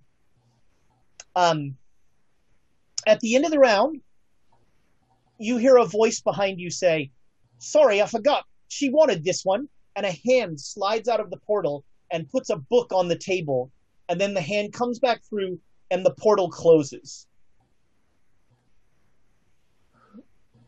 And there's nothing else in this room? And there's just Ahmed, who's head down on the table. Oh, before Ahmed comes to, what's that book? What book is on the table? Are you gonna try and rouse Ahmed? No. Okay. You look at it, and the title is something in a language you don't speak. What does it sound like? Can we phonetically? It is in Arabic, so the letters are not alphabetical. Do you think this is the book? The Dole book? I don't know. This is our best bet. Let's look at the library real quick. Is there any other book? The library is empty. This is our best. That bastard. That son of a bitch. All right. I think this is our best bet for what Joan wants, and we need to get out before he does. We'll just take it. Yeah. We'll nick the book before you. What's his name? All right. Yeah. I'll like stick it into my waistband at the small of my back, so I can still use my hands. All right. Both of you make me stealth rolls. Your stealth is probably better than your luck. No, they're about even for me, believe it or not. Yeah, So you make it out just as the night watchman is like running down the stairs.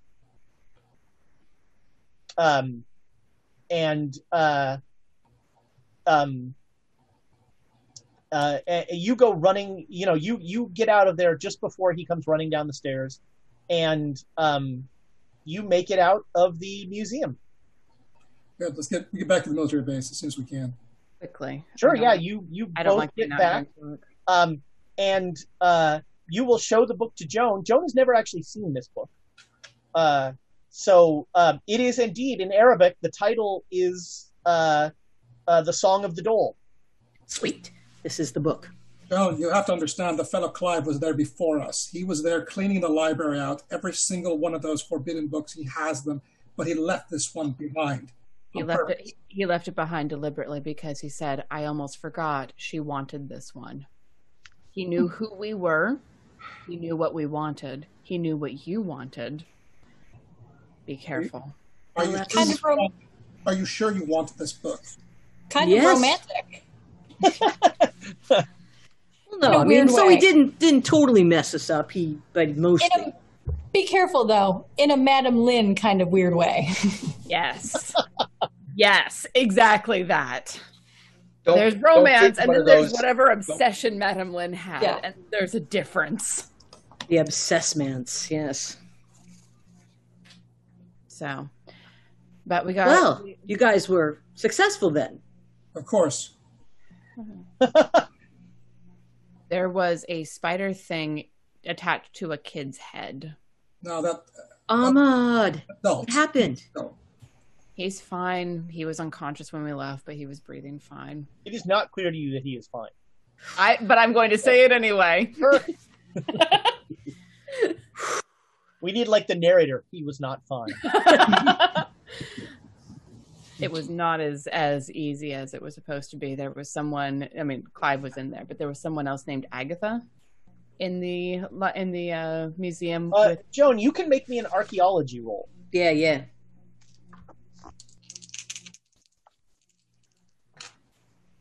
That's a hard success.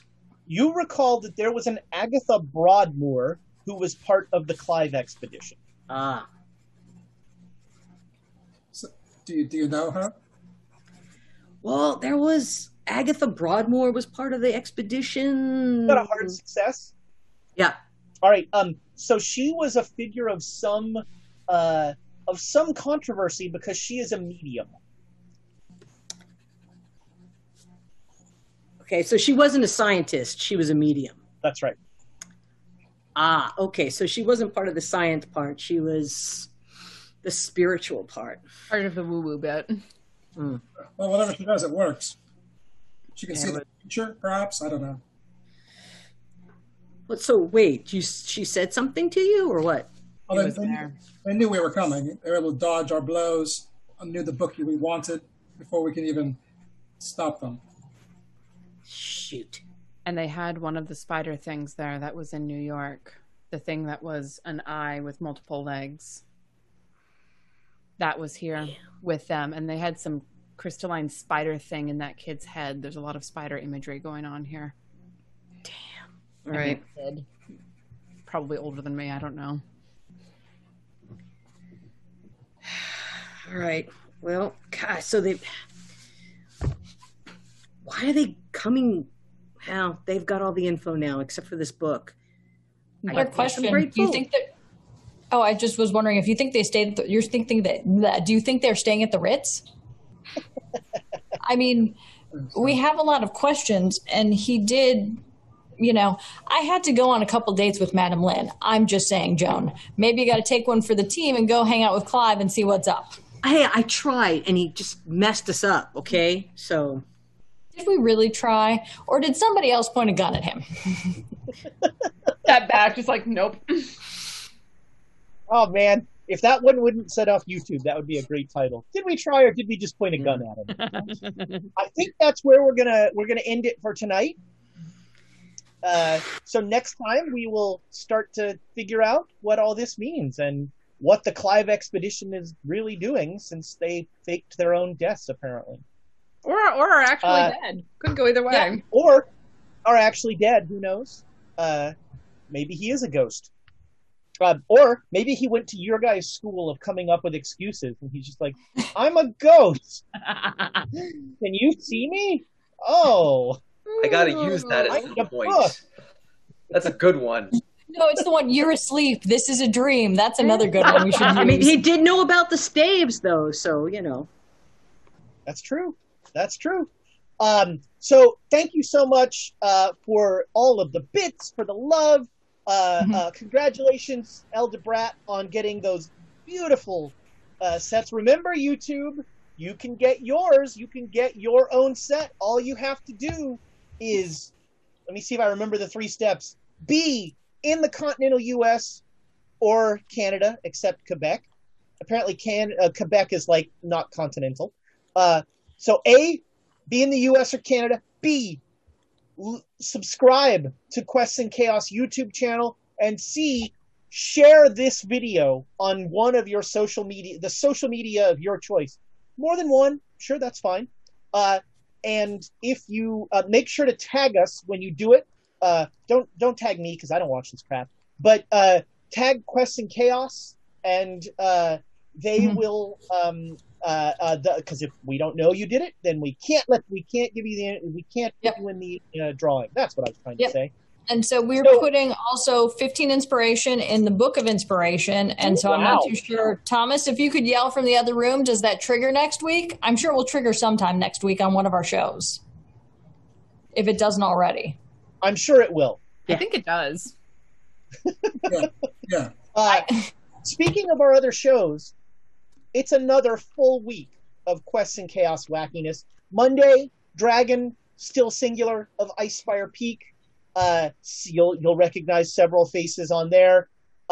Tuesday, it's the Chaos Agents. They're back and about the same as ever, really. And then Saturday, we're back here for more Quests in Cthulhu. What more could you want? YouTube, thank you so much for your likes and your subscribes. It's awesome. Podcast listeners, we are working on some podcast giveaways. It's a little trickier that way, but we're thinking about ways that we can do that, because we want to give our podcast listeners a shout out as well. We keep getting so many downloads that Thomas has to keep upping our podcast subscription. So and we do have a Patreon. So if you are listening to this and you do want to support, definitely go to our Patreon, and you know, just giving $1, giving whatever would be great in order to support us, so that we can keep posting those because again, the downloads, the numbers keep going up. So thank you very much. We also have our crazy RPG giveaway. The drawing will be in October, so you've got time to enter if you go to. I think it's. I'm just going to read it here. The drawing is. The drawing's in September, so we're drawing. I think the 15th of September. What? Yeah, I know. Oh my gosh. Thomas, when is it? I thought it was the beginning of October. Yeah, I have written down the drawing is October 1st. When did he change the calendar? I don't know. I don't know either. Last week he said that. Okay. All right. Thomas, you need to put that on the calendar in writing. Otherwise, it doesn't exist. but the link is bit.ly/QMC. What? Mom and Dad are fighting. Yeah, he's yelling something about dinner with the mayor. I was like, okay, that sounds like a personal thing. Don't put it on the calendar. I don't care. Hey, Ezra, do we have any quotes? Oh, yes, the quotes. We have, we started off hot. Did I already express some of my bad ideas? Science and religion don't mix.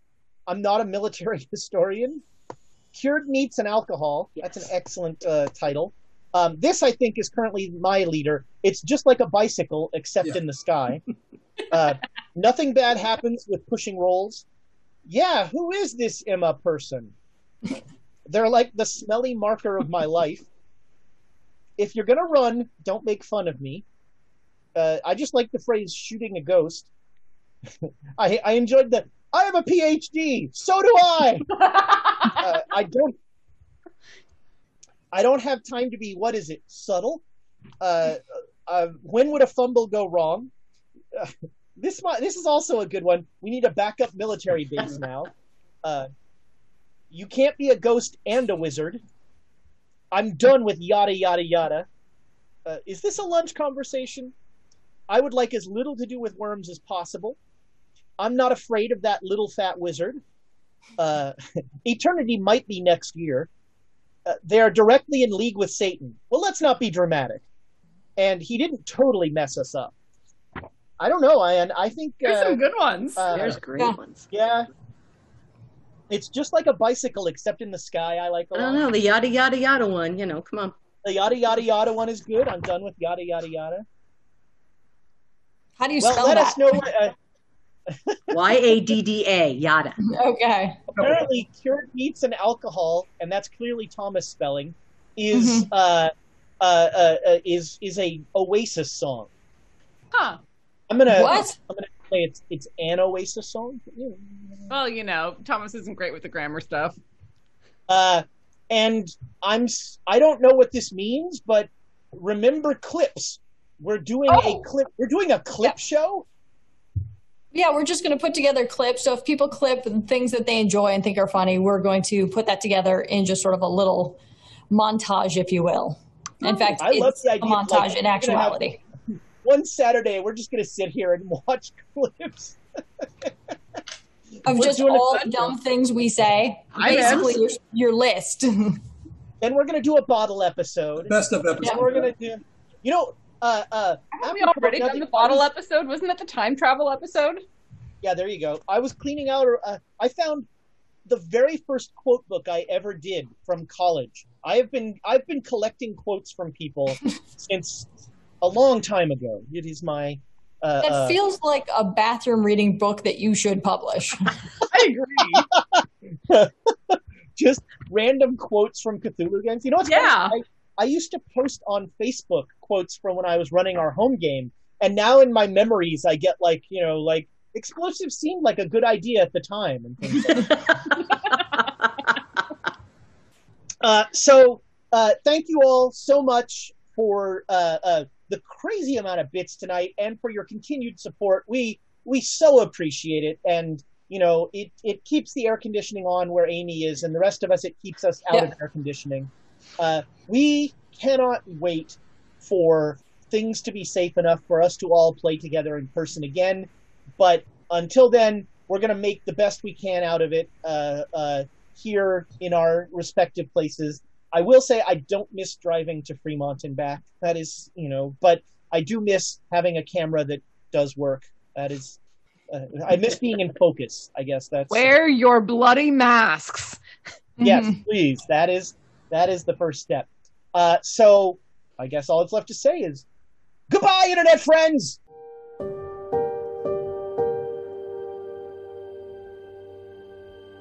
Thanks for listening to the Great Dane Society playing Call of Cthulhu. Please visit our YouTube page at youtube.com/questschaos. Leave us a rating, a review, or a comment there. We love to hear from our audience.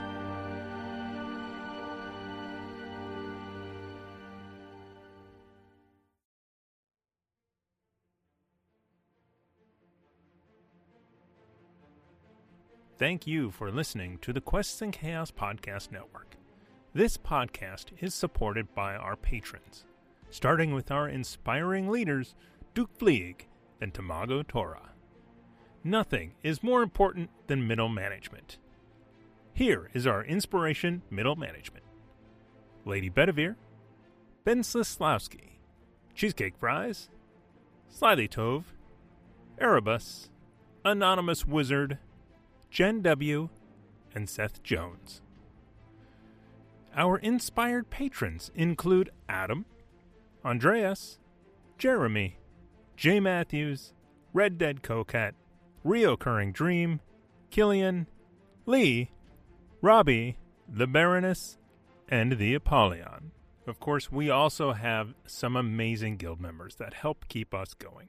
If you would like to support us as well, please consider joining at patreon.com/questsandchaos.